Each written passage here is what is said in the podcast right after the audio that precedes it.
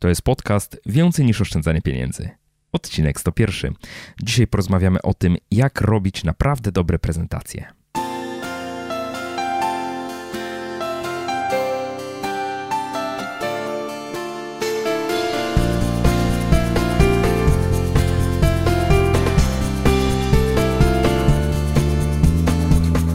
Cześć i dzień dobry. Witam Cię w 101 odcinku podcastu Więcej niż oszczędzanie pieniędzy. Ja nazywam się Michał Szafrański i w tej audycji przedstawiam konkretne i sprawdzone sposoby pomnażania oszczędności. Opowiadam, jak rozsądnie wydawać pieniądze i jak odważnie realizować swoje pasje i marzenia. Jeśli tylko szukasz odrobiny stabilizacji finansowej i emocjonalnej w swoim życiu, to ten podcast jest dla Ciebie.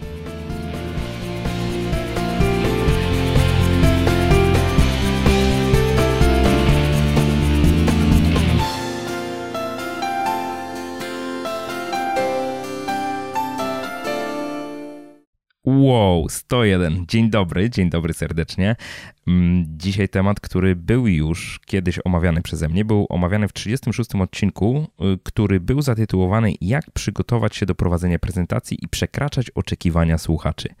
Przy czym tam opowiadałem o tym procesie moim, moim własnym przygotowywaniu się do prezentacji, a dzisiaj opowiem o tym wspólnie z gościem, gościem, który zajmuje się tą tematyką profesjonalnie, czyli pomaga innym doskonalić e, ich umiejętności prezentacyjne i też poprawiać same prezentacje, żeby były lepsze, ładniejsze, bardziej przyswajalne przez te osoby, do których są wygłaszane.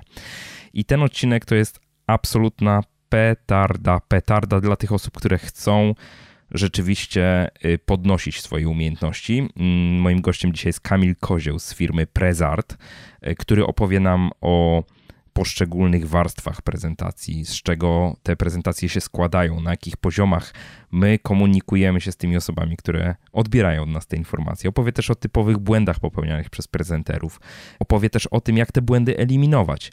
I co więcej, poprosiłem też Kamila o to, o to żeby w taki konstruktywny sposób skrytykował jedno z moich wystąpień, które już widzieliście, wystąpienie na konferencji I Love Marketing w notatkach do tego odcinka podcastu będzie link y, do tego wystąpienia, niedługiego, 20, około 20 minut, a Kamil przeprowadzi nas i powie, e, co można było tam zrobić, żeby to moje wystąpienie było jeszcze lepsze.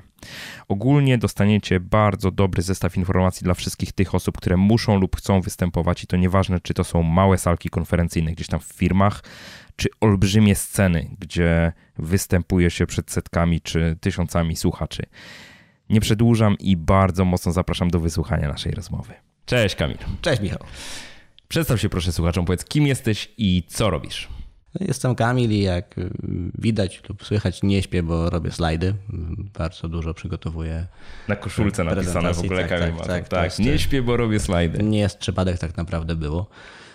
Przygotowuję ludzi do, do wystąpień. Jestem takim trochę ghostwriterem. Mam, mam firmę, która przygotowuje slajdy, animacje, które wspierają na, na wystąpieniach, czy w ogóle zajmujemy się wszystkim od sceny po storytelling i grafikę, tak ujmując to w najbardziej skondensowanej formie. Prowadzisz firmę, która się nazywa Prezart. Prezart. Tak. Prezart. Tak. A, audycja, za, a, audycja zawiera lokowanie produktu. Audycja zawiera lokowanie produktu i dokładnie o tym będziemy dzisiaj rozmawiać. Ale zacznę od tego, tak się zapytam, skąd u ciebie w ogóle to zainteresowanie prezentacjami? To jest dość długa historia. Ja parę lat temu, kiedy prowadziłem już firmę, bo prowadziłem szkolenia od, odkąd pamiętam, bo pierwsze jak miałem 18 lat, a potem jakoś tak się potoczyło, mhm.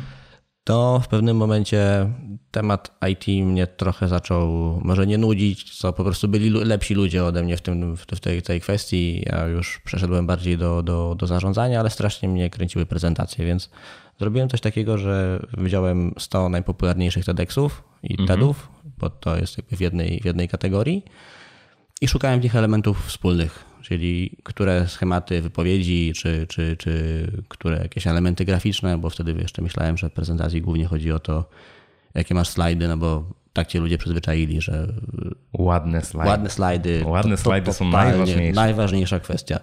Nie. Nieprawda. Nieprawda. Będziemy to prostować. No. Będziemy to prostować. Ale, ale, ale w dużym skrócie wziąłem po prostu te naj, naj, najpopularniejsze wystąpienia, mhm. co może niekoniecznie zawsze jest dobrym kluczem doboru, bo niekoniecznie najpopularniejsze wystąpienie jest najlepsze, no ale jednak uśredniając na TEDzie, gdzie ta jakość jest wstępnie weryfikowana, to te 100 na górze przyjąłem, że, że ma w sobie coś fajnego. Mhm. No i szukałem elementów y, wspólnych. No i po dość krótkiej analizie okazało się, że każde z wystąpień ma cztery warstwy. Ma trzy lub cztery warstwy. Opowiadaj. I nie ma innych. I Opowiadaj nie, nie w takim ma, razie. Nie ma, nie ma innych. Jest y, warstwa wartości, czyli mhm. to jest ta y, idea warta rozpowszechnienia, czyli to jest ten slogan, slogan TEDa. Mhm. Czyli czym się dzielisz. I okazuje się, że to jest też podstawa każdego wystąpienia, czy każdej prezentacji, czy dowolnej rzeczy, którą w ogóle klasyfikujemy jako prezentację, nie tylko na tecie, w ogóle wszędzie. Mm, co ty wiesz, czego ci ludzie nie wiedzą, a co mogłoby im się przydać, albo co mogłoby na nich wpłynąć. Pewnym, Dobra, pewnym uproszczeniem. Pierwsza warstwa, warstwa wartości. Tak, to jest warstwa, warstwa wartości. I ona rzutuje na całą resztę. Druga warstwa to jest mm, warstwa narracji, czyli jak to ubierzesz, żeby to albo było ciekawe, albo żeby było zabawne, mhm. albo żeby miało tak zwaną łatwość poznawczą. Czyli jest to znowu pojęcie, którego wtedy nie znałem, a dzięki mm, takiemu człowiekowi jak Piotrek Budzki, którego z tego miejsca serdecznie pozdrawiam. Również pozdrawiam, po to pozdrawiamy Piotra Budzkiego. Do, dowiedziałem się, że jest mnóstwo rzeczy, które ja odkryłem, które nazywałem, ej, jest takie coś, a on potem, no, to się nazywa łatwość poznawcza, o, to się nazywa empatia poznawcza. No dobra, dzięki Piotrek, że wszystko, co odkryłem, to już istniało, jest super.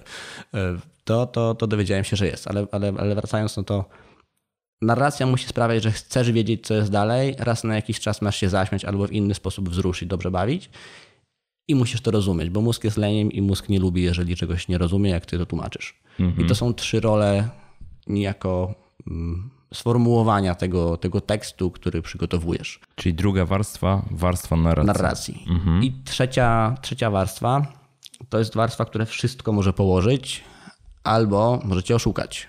Czyli to jest y, warstwa warsztatu scenicznego. Mhm czyli tego, jaki masz kontakt z publiczności. Ja na to mówię, że warstwa y, warsztatu scenicznego to jest ta warstwa, która odpowiada na pytanie, czy obejrzałbyś inne wystąpienia w tej wykonaniu, osoby, tak, tej osoby. tej osoby. Mhm. I czwarta, która to uzupełnia, to jest wizualizacja. I ona też to może położyć, aczkolwiek albo może też to wzmocnić. Przy czym nieporównywalnie, w ogóle niewspółmiernie dużo uwagi przykłada się slajdom w mhm. stosunku do całej reszty. Mhm. To slajdy versus cała reszta, to nie jestem w stanie tego procentowo zmierzyć, bo, bo myślę, że się nie da po prostu. A, a może, nie wiem, przepuszczając to przez jakąś sieć neuronową, to byśmy zobaczyli wzór, ale, ale szacuję, że 10-20% to jest twoja wizualizacja cała, może nawet nie. A, a, a reszta to jest y, to są te, te pozostałe pierwsze. te tak. warstwy. Dobra, to poczekaj, bo tak, mamy, y, powiedziałeś o tej warstwie warsztatu scenicznego, czyli tutaj mhm. jakie elementy wchodzą? To jak wyglądasz, to jak się, y, że tak powiem, y, czy się poprawnie wysławiasz, tak? Czy masz poprawną dykcję, co tam jeszcze? No właśnie, mm, ja tutaj, to nie jest wyczerpująca próba, ale ja tutaj wydzieliłem takie trzy grupy, mhm. nazwijmy to kompetencji bo, bo nie wiem, czy można to nazwać po prostu kompetencją. Czasem jest to jakaś po prostu cecha Twojego charakteru, które mm, jedna to są tak zwane quick winy, czyli mhm. to są elementy warsztatu do, znanego aktorom i, i dziennikarzom, głównie dziennikarzom, czyli to jest poprawność sceniczna. Czyli to jest na przykład dykcja, tak. no bo jak cię nie rozumieją, no to ogólnie jest lipa, dalej, jest, to, to eliminuje możliwość zrobienia czegokolwiek innego to jest to, jak się poruszasz po scenie, jak gestykulujesz i, i te wszystkie rzeczy, które można bardzo łatwo wyeliminować. I ludzie lubią się uczyć wystąpień w ten sposób, co nie jest dobre, bo to są quick winy, czyli mhm. od razu masz, od razu wiesz, że no nie możesz stać jak piłkarz w kolejce, jak piłkarz w, w murku, czy jak osoba w kolejce na siku, bo to wygląda po prostu źle. Czy tam kobiety mhm. często mają obcasy, więc robią tak zwane szalone biodro, tak po prostu bardzo mocno się, się przechylają. przechylają. I, i, I to jest złe, mhm ale nie jest to kluczowe. Czyli znowu, jakbym miał przydzielić jakieś punkty, a ja jestem takim mm, freakiem, który, który lubi wszystko oceniać, czyli lubię mierzyć, który z elementów jest najistotniejszy z punktu widzenia tego, jak ci oceni publiczność.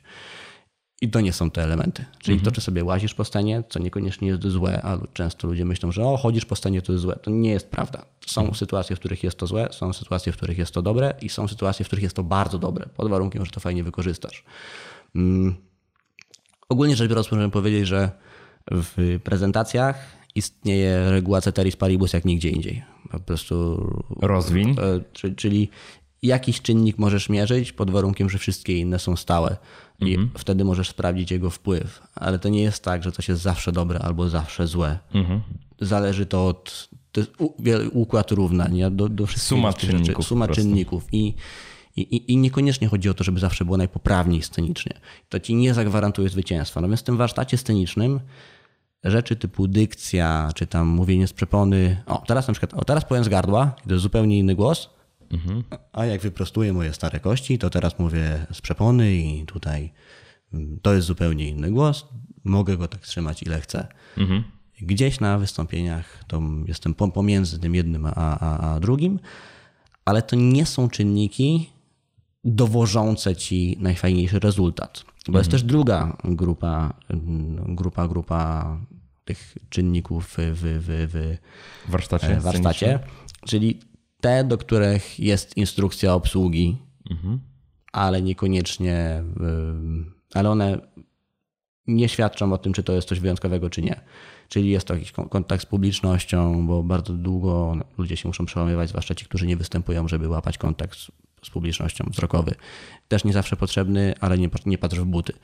E, czy, czy, czy w jakiś sposób zarządzanie tą, tą sceną, czyli kontrola jakichś czynników, które niespodziewanie gdzieś tam wylecą. Nie rzutnik ci nie zadziała albo... Nie taka, przełączy się slajd. Tak, taka gotowość czy, czy tego typu rzeczy. Ale naj, najważniejsza ta trzecia grupa kompetencji, do której Myślę, że mamy dzisiaj tylko zestaw zaleceń. Mogę się mylić, bo może ktoś tam na świecie już to rozkminił, ale, ale mi się jeszcze w 100% nie udało. Mhm. To, to jest Twoja postać sceniczna, czyli czy jesteś bliżej komika, czy jesteś bliżej takiego gawędziarza, czy kim ty jesteś, że fajnie się ciebie słucha. Mhm. I to jest ultra trudne, bo załóżmy, że masz, masz listę telefonów, masz listę kontaktów w telefonie.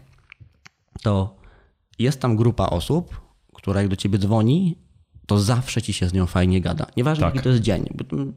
Korek na autostradzie, wypadek, przerysowali ci samochód, ubezpieczenie ci nie chce oddać kasy, nieważne co się dzieje, pracy cię wylali, żona cię rzuciła, cokolwiek się stanie, dzwoni ta osoba, masz super dzień. Nieważne co się dzieje. Mhm. Ja mam kilka takich osób w telefonie i to jak zachowujesz się z nimi, to to jest twoja postać sceniczna. To, okay. to powinieneś wyprowadzić. Okay. Umiejętność wyprowadzania tego swojego. Naturalnego niejako tak, charakteru, tak? Tak. I tego fajnego charakteru, naturalnego charakteru, to to jest coś, co jest ultra trudne i to jest coś, co, co, co, co, do czego dochodzi się poprzez ilość prób. No, bo to jest najgorsza rzecz, że warsztat, czy w ogóle kreacja, czy sztuka prezentacji jest trudniejsza w nauce niż, y, że pod jednym względem jest trudniejsza w nauce niż na przykład rzeczy technologiczne. Mhm. Bo jak się uczysz programowania, to debugger ci powie, że jesteś głupi. Tak. A jak się uczysz występować, to publiczność ci powie, że jesteś głupi. I to przeważnie boli. Boli. Boli, tak. w taki czy inny sposób boli, tak. nie?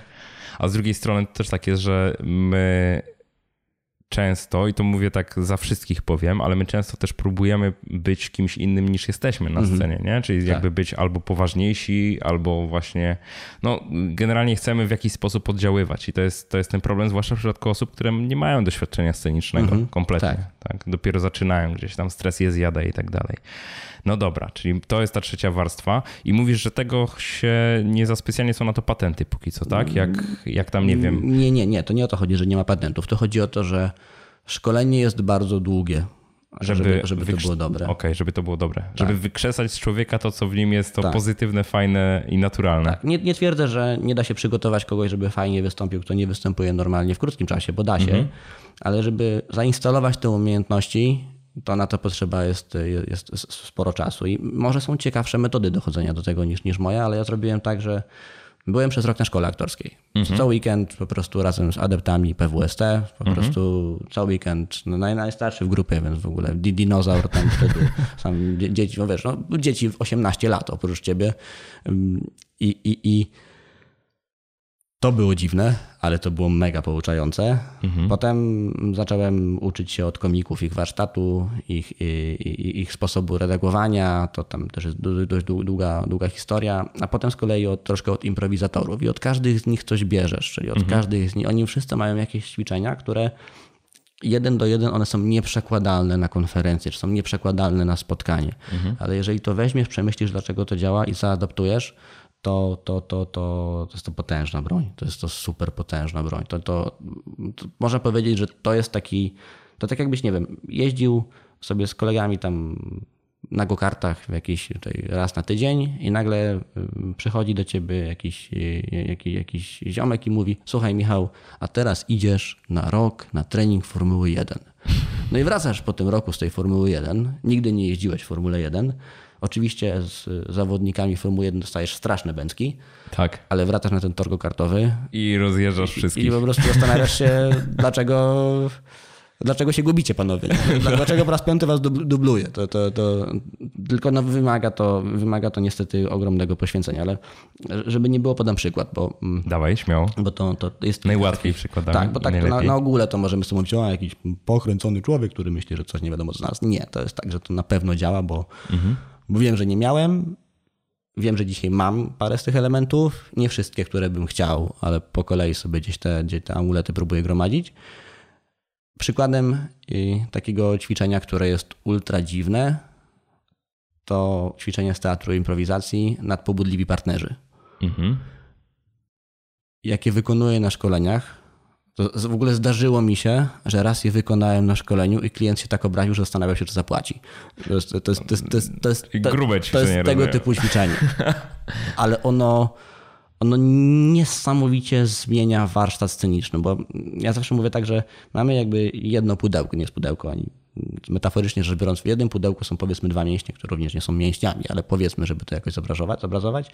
Jeden to jest mięsień, którego przestajemy karmić gdzieś tam w okolicach 5-6 roku życia, czyli to jest ten mięsień naturalnej ekspresji. Bo jak mhm. masz 5 lat, wszystko jest super. Cały świat jest super. To jak mówi Cezary Jurkiewicz, nawet zupę fajnie zjadłeś, to wszystko zrobiłeś dobrze. No a potem idziesz do szkoły podstawowej i ci wyjaśniają, że nic nie zrobiłeś super i wszystko robisz źle. Więc rozwija się drugi mięsień, który jest mięśniem bycia ocenianym. Mhm. No i boisz się czegokolwiek powiedzieć, mhm. bo no wiesz, że mówisz większość źle. Więc skoro mówisz większość źle, to nie chcesz tego mówić, no bo, no bo ciągle cię karcą. Tak. No i całkiem niedawno dowiedziałem się, że jest nawet na to wytłumaczenie psychologiczne, że są układy jakieś, nie wiem, czy czegoś nie przekręcę, czy nie, ale pozdrawiam Piotrka Błyskiego znowu. Mm, jest układ nukleoidalny i układ y, amygdalonialny, jakoś tak, ciało migdałowate, amygdala. Mhm. I amygdala właśnie reaguje wtedy, kiedy jesteśmy krytykowani, reaguje na lęki, tego typu rzeczy i produkuje te niezbyt przyjemne, toksyczne substancje, a ten układ nukleoidalny to jest układ nagrody, czyli mhm. generuje pozytywne wsparcie. I ludzie, którzy są pozytywnie wspierani od najmłodszych lat w czymś, to są ci, którzy najwięcej w tym osiągają. Jasne. No bo, bo, bo lubią to robić, bo czują, że im to wychodzi. Tak. I ci, którzy są krytykowani, po prostu to porzucają. I oczywiście najfajniej to rozwinąć, jak masz 6 czy 7 lat, ale da się do tego wrócić też, jak masz 27 czy 30 czy, czy więcej, to da się wykształcić sobie nowe umiejętności. No i wracając do tych nadpobudliwych partnerów, no, na czym hmm. polega to ćwiczenie? To ćwiczenie ma cię odblokować scenicznie, czyli masz nauczyć się okazywać emocje, nawet jeżeli nie umiesz ich okazywać, czyli boisz się, bo boisz się zrobić cokolwiek. Wychodzisz na środek, patrzysz na typa w pierwszym rzędzie, no krzywo patrzy, nie wiadomo czemu krzywo patrzy. Teraz już wiem, dlaczego krzywo patrzy lub dobrze patrzy, ale ty nie wiesz. Wychodzisz i cholera o, o, o co ziomkowi chodzi. Przecież jeszcze nie zacząłem. Mhm. A okazuje się, że był neutralnie nastawiony, ale dostał lampą, dostałeś lampą po twarzy, zmarszczyłeś brwi, zadziałał układ generujący neurony lustrzane, więc on odbił ci dokładnie tą samą ekspresją. Wcale nie był zły. Jasne. Ty go zaraziłeś tym przed chwilą. Tak. Bo dostałeś lampą po ryju, więc to lampa zaczęła. Więc masz ochotę powiedzieć, stary, to nie jest moja wina, to lampa zaczęła. My, my nie mamy konfliktu między sobą. W ogóle luz. Ale e, no ale musisz no, to zrozumieć. Ale musisz to zrozumieć, tak, musisz to opanować. No więc mm, nadpobudliwi partnerzy, chyba nie opowiem. opowiesz, opowiesz, opowiesz. Dawaj. Polega na tym, że właśnie oduczasz się bycia ocenianym poprzez, poprzez narzucenie tej ekspresji. Czyli ma, wychodzi dwójka osób na, na scenę. Mhm. Po, broń Boże, tego nie nagrywamy po prostu. Mhm. Pokazujemy to po to, żeby, żeby, żeby, żeby, żeby się w to wciągnąć. No i mm, jedna z tych osób gra tam twoją żonę albo twojego męża, i rzuca jakieś neutralne zdanie, na przykład, o, ale dzisiaj słońce świeci.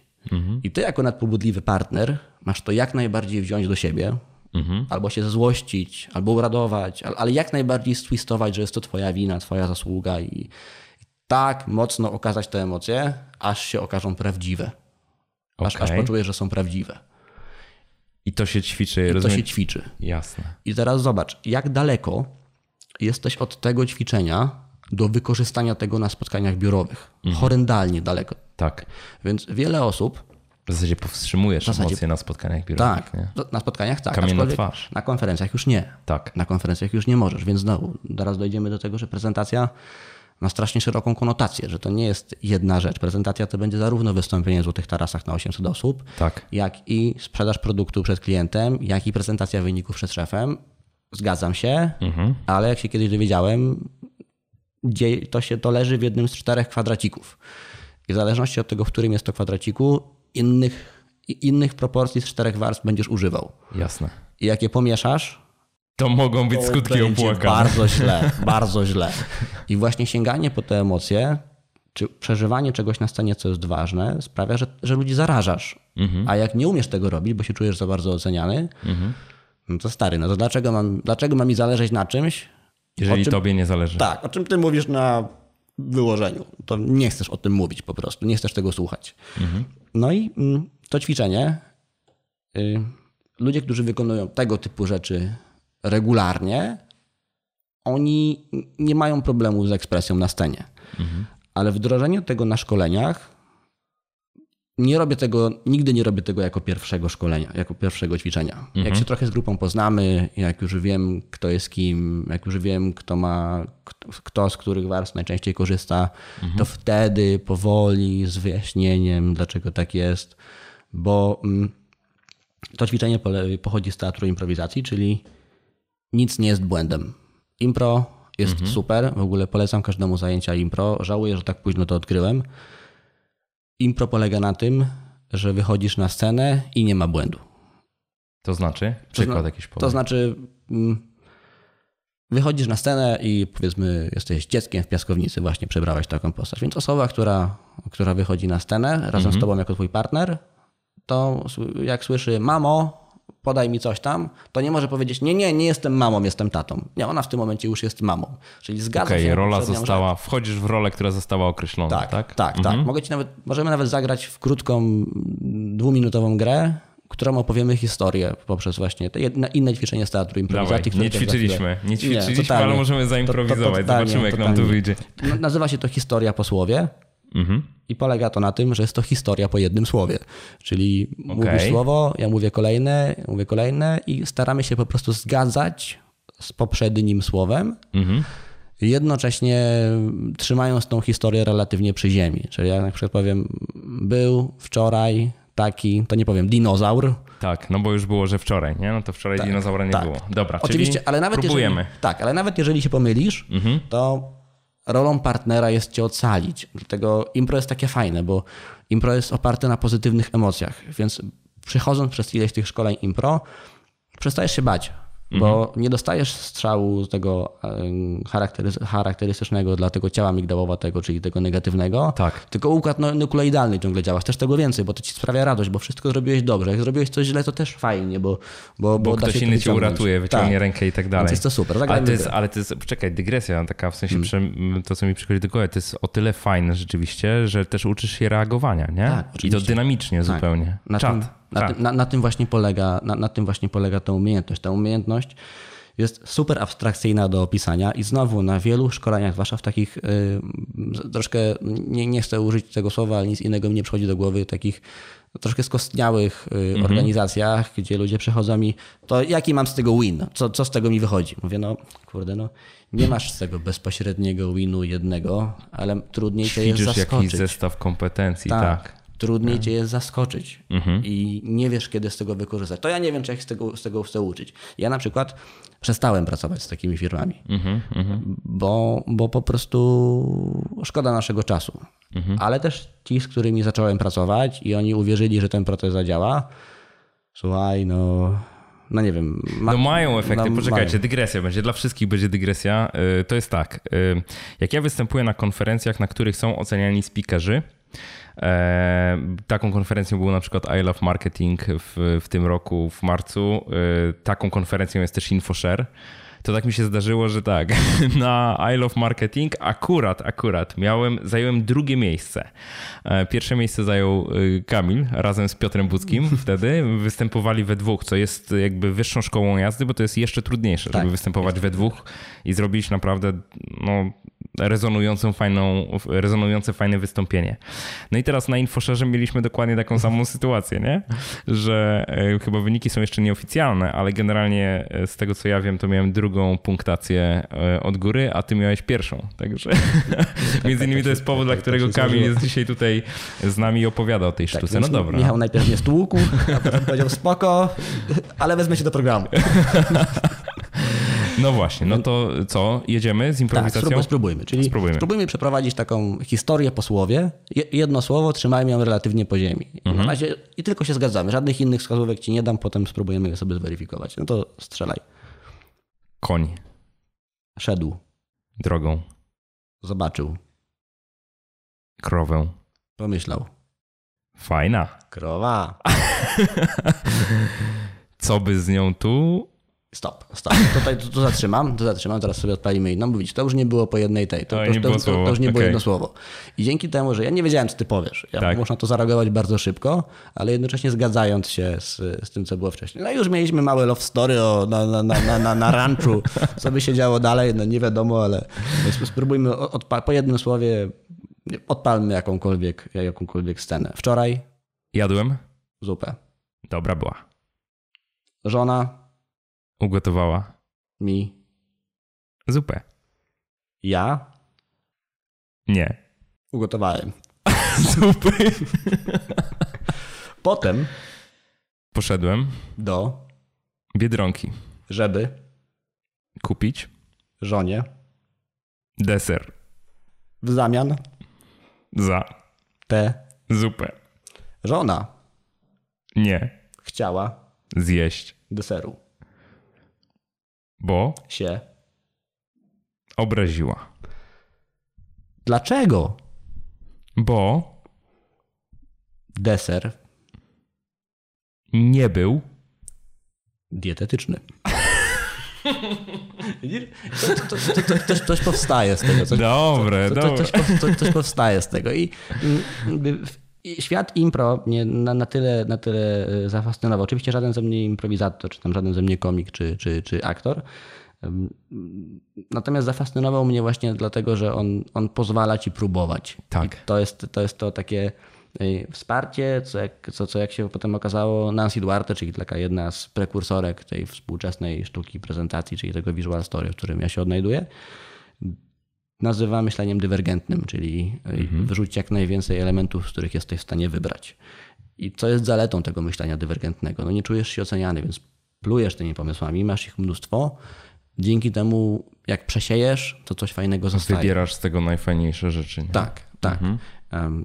Co znowu mm, trudno jest, trudno jest po prostu ludzi zmusić do takich szkoleń długoterminowo, mhm. no bo prościej jest pójść do, do, do człowieka, który... Na kurs tam trzydniowy czy tygodniowy, nie? Czy nawet krótszy, w którym mhm. dowiesz się o trzymaj ręce w ten sposób, potem popatrz na tego pana, potem losowo popatrz na tego pana, potem wróć losowo do tego pana mhm. I, I, to jest prostsze, bo czujesz wrażenie natychmiastowego progresu. Co jest, co, co super, super, ale to nie sprawi, że to będzie genialne. To sprawi, mhm. że to będzie ok, ale, ale poprawne. To poprawne. będzie poprawne. Tak, tak. ale to, to na, na, na, poziomie warsztatu scenicznego to nie są rzeczy trudne. To mhm. są rzeczy, które relatywnie szybko możesz, możesz nabyć, a mhm. te trudniejsze to one są trochę jak, no, jak, jak szukanie złota, czyli tak, musisz z złowić. innego świata trochę. Tak, nie? i musisz sporo, sporo tego mułu złowić. Mhm. I z tego mułu dopiero wyjmujesz i patrzysz, które z tych kamieni, czasem to będzie kamień, czasem coś to wygląda jak złoto, czasem coś innego i, i wybierasz z tego elementy, które do ciebie pasują, mhm. ale znowu poprzez przetestowanie.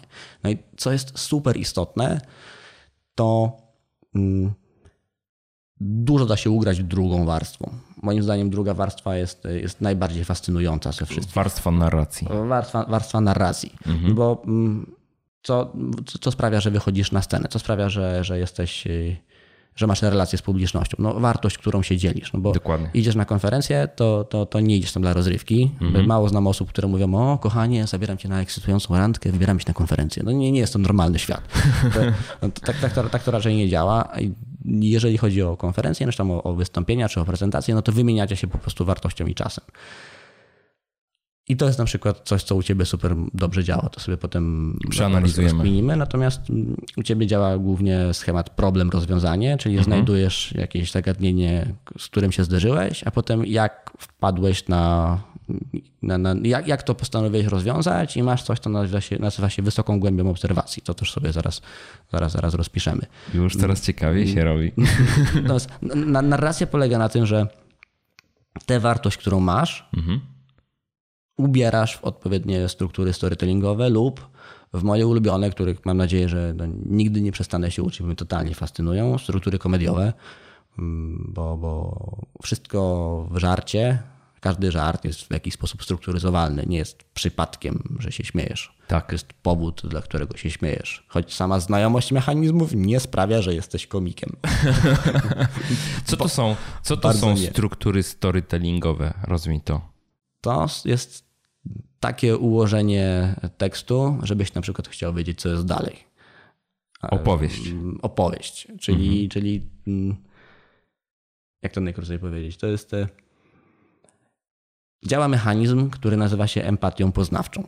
Każdy go ma. I on jest zlokalizowany w twoim diademie dowodzenia, czyli w korze przedczołowej, prześrodkowej, czyli no bezpośrednio tutaj, bezpośrednio na czole. Przed zacząłem masz korę przedczołową, prześrodkową. Bardzo współczesna część mózgu.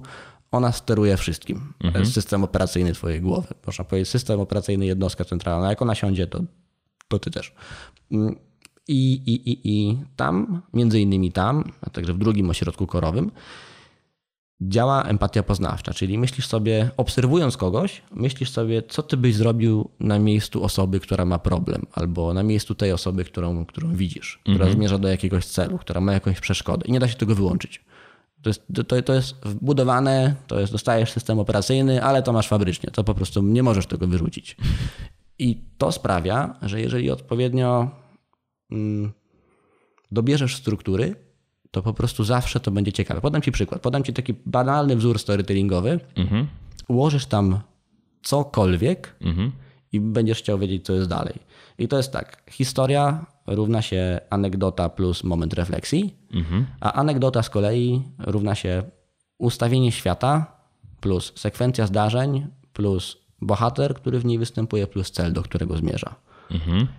I jeżeli tak to ustawisz, to po prostu wiesz, co chcesz to wiedzieć, co jest dalej. Mam przykład, który tam. Przykład. Już, już, Dawaj już, przykład. Przykład, który już, już, wypracowałem wiele razy na konferencjach. No, mm. Mordor piątek 18. Czekam na Anię. Nie przechodzi. Dzwonię do Ani. Nie odbieram. Wysłałem SMS-a. Nie odpisuję. Wchodzę na Messengera. No dostępna. To piszę na Messengerze. Patrzę. Wyświetlone. Dzwonię do Ani. Telefon wyłączony. No pytanie, które rodzi ta sekwencja wyda- zdarzeń to Co się dzieje za nią? co się dzieje za nią. Jaki jest mój cel? Twój cel o- w opowiadaniu historii, Tak. czy twój cel w kontekście Dani? W opowiadaniu W opowiadaniu historii. No, jakby chcesz wzbudzić moje zainteresowanie, tak? A mój cel w kontekście Ani? E, chcesz się za nią Tak, skontaktować. chcę się z nią skontaktować. Dlaczego? No, masz jakiś interes do Tego niej. nie wiemy. Tego nie wiemy. Tego nie wiemy, ale podniosłem pytanie. Tak. I to jest, to jest najważniejsza rola storytellera. Nie powiedzieć, pokazać. I to z kolei prowadzi cię do innej reguły narracyjnej, która wszystko zmienia, czyli reguły pokazuj, nie opisuj. Pokazuj, pokaż świat, żeby dało się wyprowadzić jednoznaczne Wniosek. interpretacje, Tak. ale ty wiesz jakie i nie odpowiadasz na nie od razu. I, I ostatnio zrobiłem taką rzecz, że mm, zdekomponowałem Top Geara, czyli dlaczego stary Top Gear, dlaczego Program te schematy, telewizyjny Top tak, Gear. Mhm. dlaczego te schematy narracyjne działały, co sprawiało, że tam jest, że, że, że, że, że tam to działa. No i podstawowym narzędziem zawsze jest właśnie podniesienie pytania i odpowiednie dzielenie zdań. Też znowu podając przykład, to Jeremy Clarkson rozpoczyna y, program słowami Rozpoczynamy dziś od pytania, które zapożyczyliśmy z radiowej czwórki. Czy samochód kiedykolwiek może być sztuką? Otóż wielu ekspertów w temacie uważa, że nie, ale też wielu ekspertów w temacie nie widziało jeszcze najnowszej kreacji Alfa Romeo. Stop.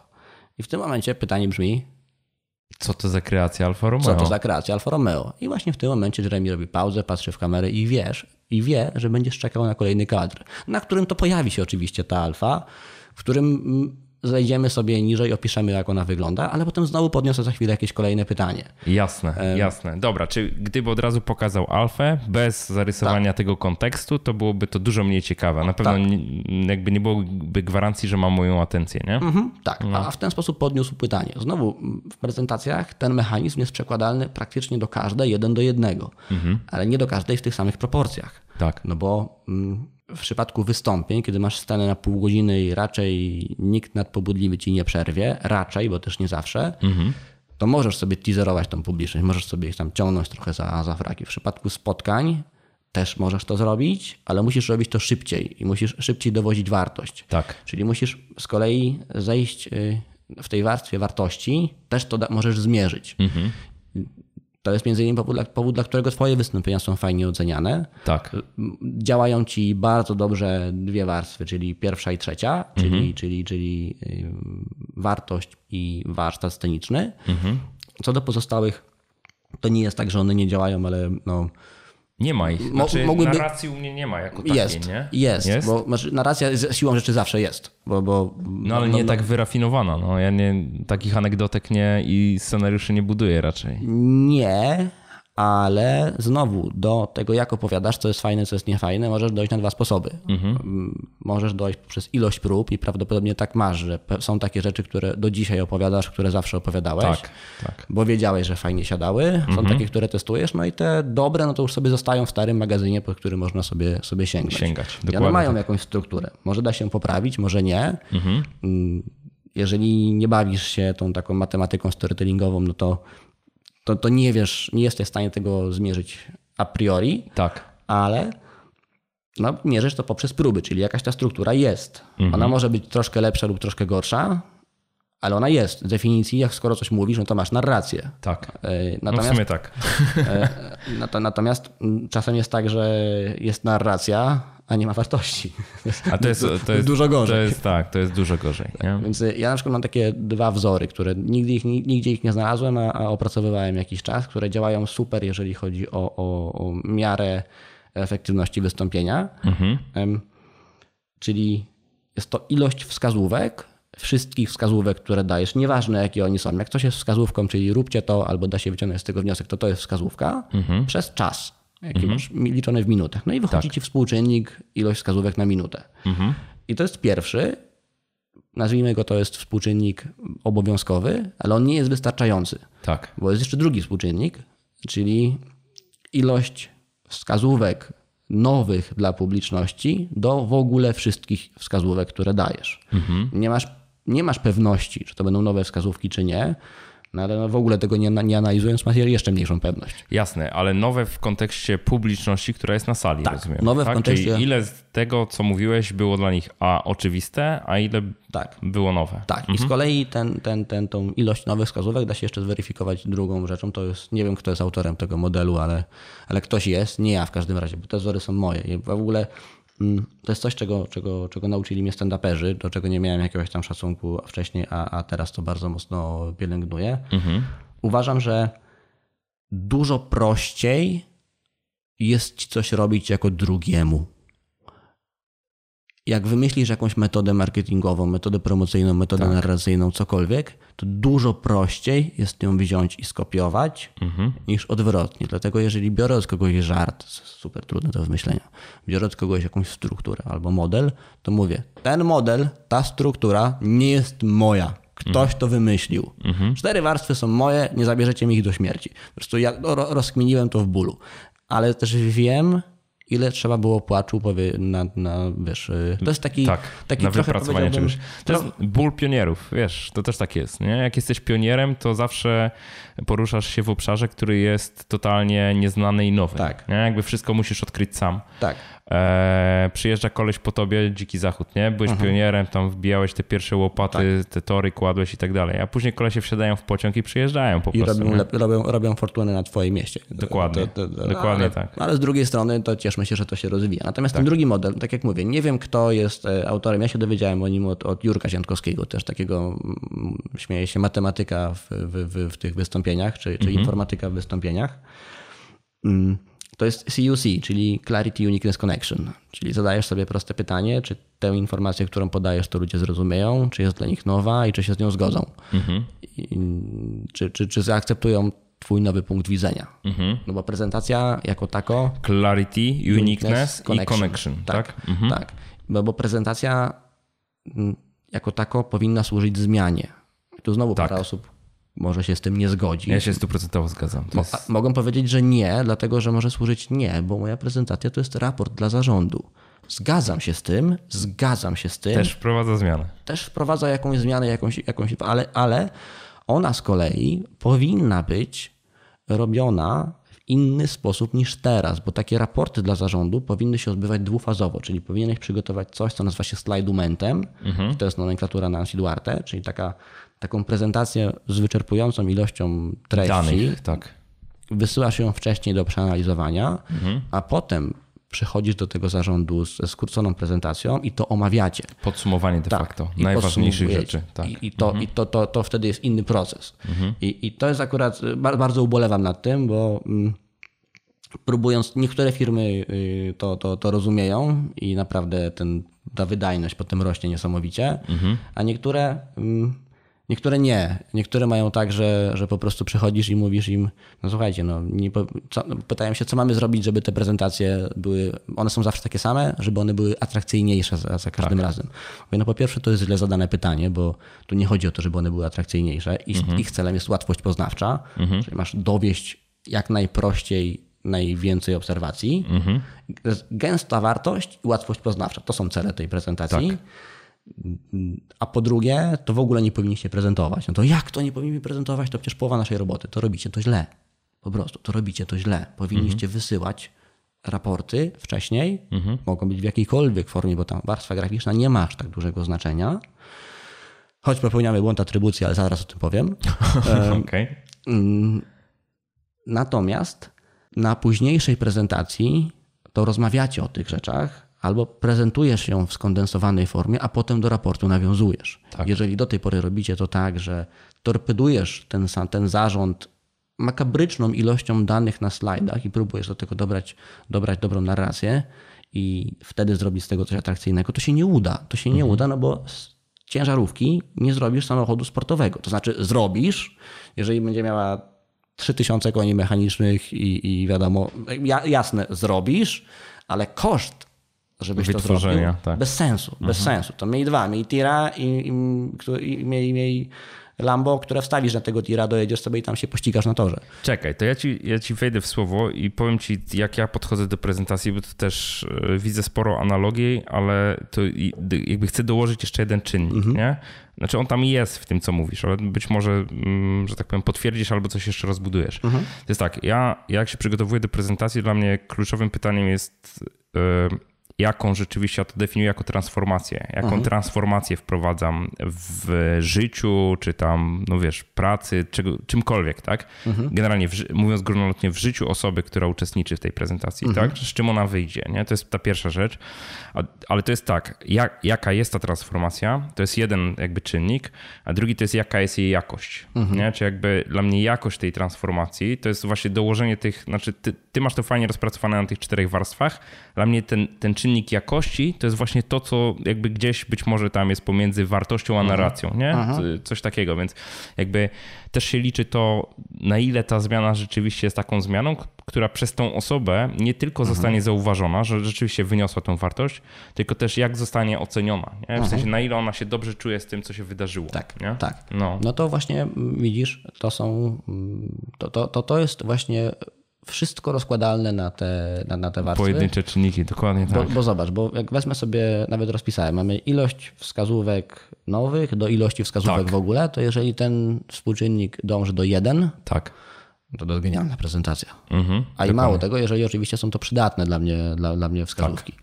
Czyli to też, to też znowu To jest się, ten czynnik jakości. Tak, nie? to jest ten czynnik, czynnik jakości. Czyli mhm. to w połączeniu z tym CUC mhm. Mm, pewnie będzie dało się jeszcze jakoś skodyfikować. Super. E, I to co mnie, nie, nie, nie, przestaje mnie to, nie przestaje mnie to jarać, ale tak naprawdę nie przestaje mnie to jarać, że mm, analizując wystąpienia ludzi, którzy są z jakiegoś powodu dobrze oceniani, mhm. rozkminiam nowe rzeczy. I Tak. Takich, których nie widziałem wcześniej i nigdzie ich nie ma, bo mm, ja zrobiłem ten projekt totalnie z serca, bo wiesz, miałem 26 lat, jak zacząłem się bawić właśnie, tak analizować prezentację.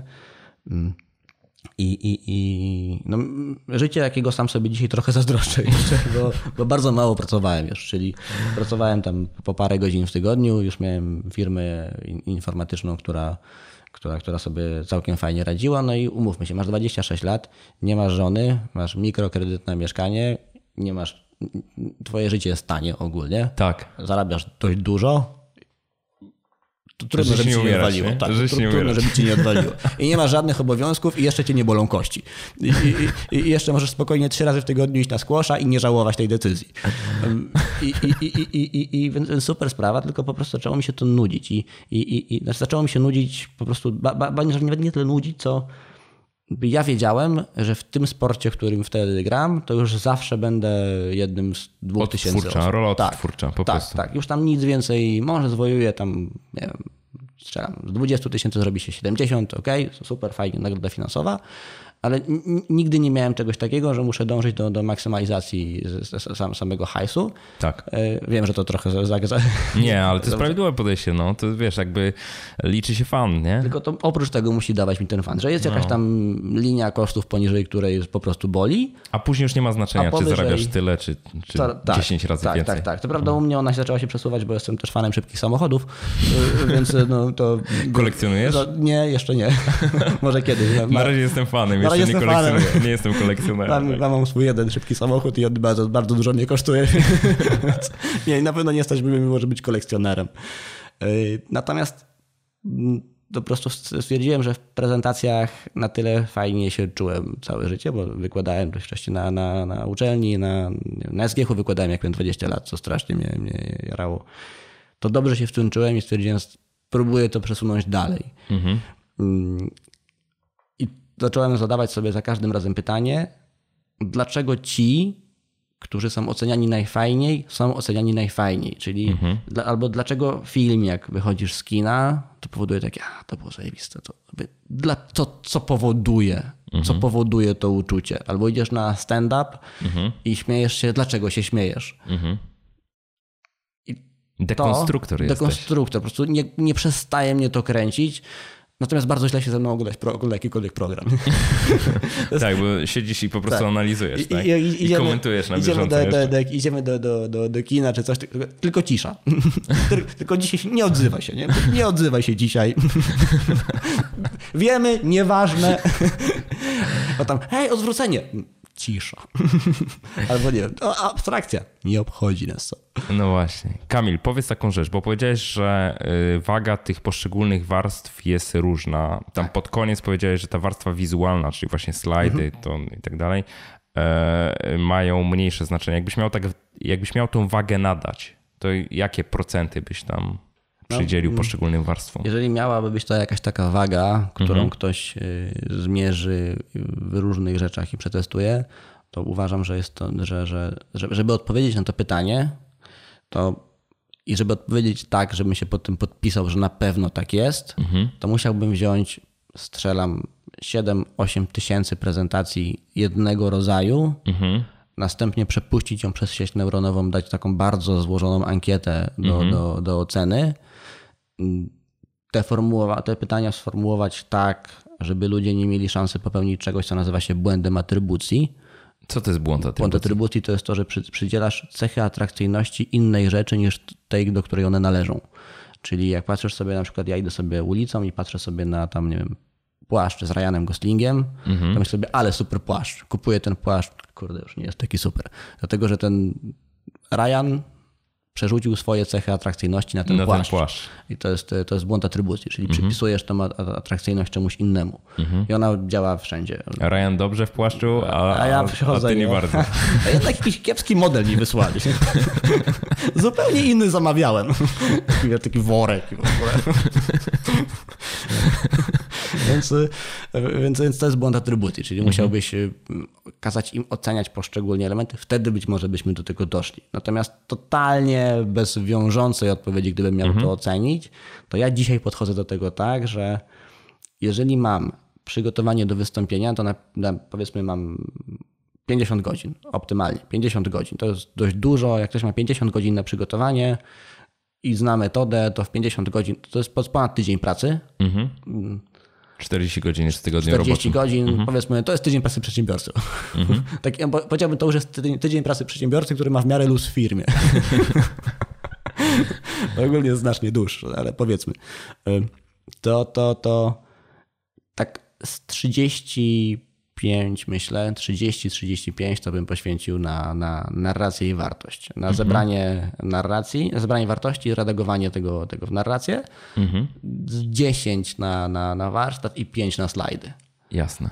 Co powoduje, co powoduje e, fuck up. Nie wiem, czy ty pikasz? Nie. Nie pikasz. To powoduje fuck up w głowach, w głowach większości osób, które się przygotowują do prezentacji, jakim, jakim, jakim wysłałem wycenę procesu. Mhm. To tam, ale panie za slajdy tyle? Nie, panie za slajdy to jedną dziesiątą tego. Jasne. Nawet mogę ich nie robić. Mhm. Mogę tylko powiedzieć, co tam ma być, żeby one nie popsuły. Mhm.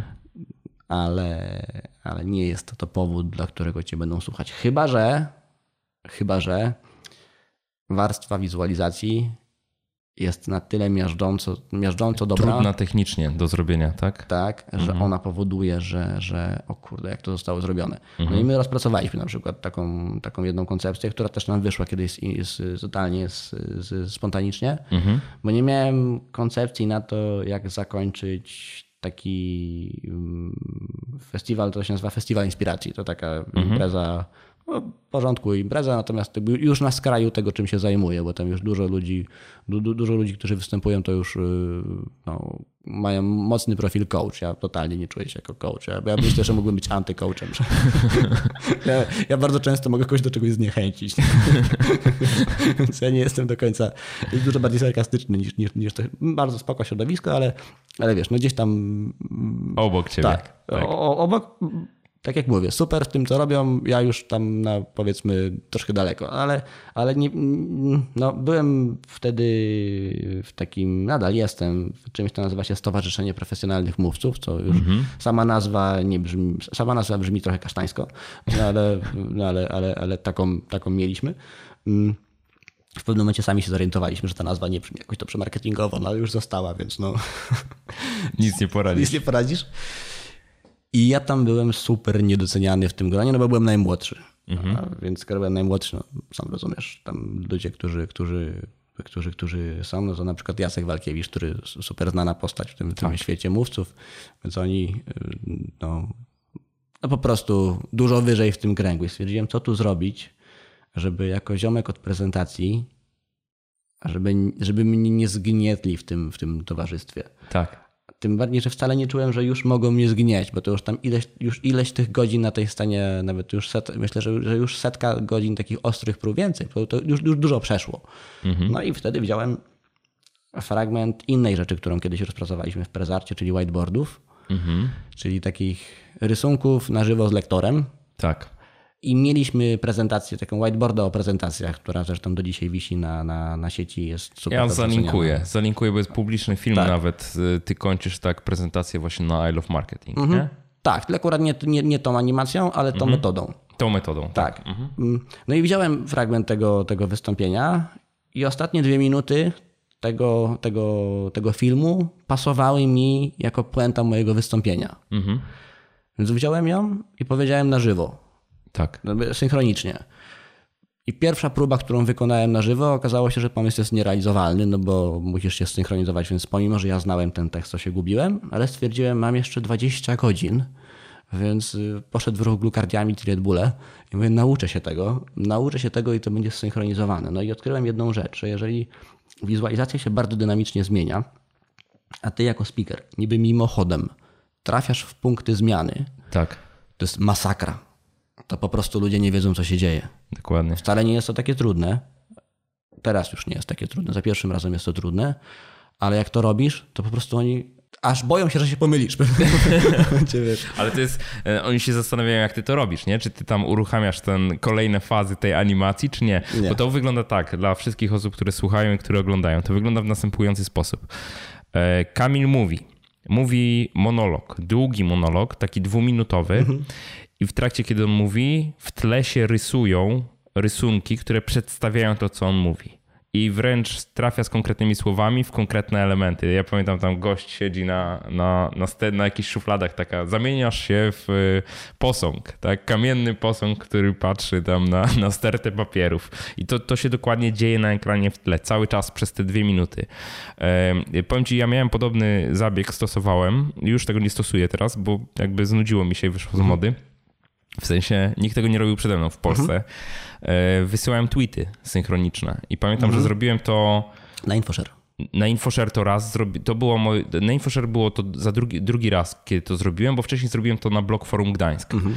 że w trakcie mojej prezentacji rzeczywiście leciały synchronicznie tweety. Tak. To oczywiście y, technologią, która była jeszcze gorsza niż jest dostępna w tej chwili, dlatego że ja po prostu miałem to ustawione zgodnie z zegarkiem, więc mhm. Y, po prostu na konkretną godzinę były tweety ustawione, e, a ci, którzy oglądali, im się wydawało, że to się na przykład wysyła w momencie przełączania slajdów w mhm. jakiś magiczny sposób tak. i tak dalej, nie? Generalnie to, o czym mówiłem, szło tweetami, nie? Dokładnie te same zdania. No ale to znowu, to, to, to, to co jest u, u ciebie było, czyli mhm. ćwiczenia, ćwiczenia, jeszcze raz ćwiczenia, mhm. to dokładnie tak samo u mnie dokładnie wtedy, tak nie? Samo. Nie ma żadnej magii, to po prostu jest... Nie ma magii, to jest, to jest ciężka praca, która jest włożona po tak. prostu, nie? Tak, aczkolwiek bardzo mi się to spodobało i stwierdziłem, nie, no niemożliwe, nie? Ja siedziałem wtedy na tej prezentacji, jeszcze się nie znaliśmy, pamiętam, tak. ale nie, ci chyba zapowiadałem wtedy, bo ja byłem chyba wtedy... Wy byliście jakoś przede mną, występowaliście chyba, znaliśmy tak, się już. Tak jakby tak na cześć, pamiętam, tak. się, się znaliśmy. Ja chyba, chyba kojarzyłem, chyba wtedy... Z, z Maćkiem Budzikiem występowałeś? Tak, wtedy? A może Albo nie, to może było rok, rok wcześniej. Wydaje mi się, że te tweety to rok wcześniej. Tak, tweety były rok wcześniej, na pierwszej mojej edycji. Tak, to ja no. poprzednią edycję nie dostałem tam głównej, głównej. Aha, nie, występowałem tam z Tomkiem Kamelem wtedy na, mhm. na, na, na, głównej scenie. I właśnie dlatego dostałem tę główną scenę. Właściwie sobie mu kradłem, bo ja bardzo chciałem się wbić na tą główną scenę. Nie dali mi jej. Pamiętam takiego maila od organizatorów, że Kamil, jeżeli Kamel się wysypie, to tutaj. To ty będziesz jako backup, to, to, tak? To, to, to y, nie możemy dać main stage only for you. Strasznie mnie zawolało. Tak myślę, z drugiej strony, nie, no dobrze, no jakby też bym sobie nie dał. Myślę sobie, nie, rozumiem. Potem na początku zły, potem patrzę na swoje wystąpienia, nie, też bym sobie nie dał. rozumiem, macie rację. To było dobre, że mi tego nie daliście.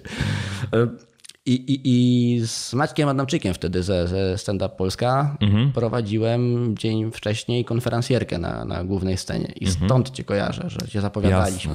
Jasne, jasne. Tak, i to tak patrzyłem, kurde, niemożliwe. Nie, no jest, jest, jest. Ty, ale to jest coś takiego, nie? Robisz tą taką małą magię po tak. prostu i wszyscy się zastanawiają, jak to zostało zrobione. Tak, aczkolwiek muszę powiedzieć, że teraz mm, pracuję nad projektem, że właśnie tą metodę tego takiego prawdziwego visual story, czyli że to story się pojawia w tle, masz na mhm. nim prawie pełną kontrolę w taki sposób, że ludzie nie widzą, mhm. to mm, rozpracowuje to, żeby ta technika była bardziej cywilnie dostępna, no bo ona naprawdę jest fantastyczna mhm.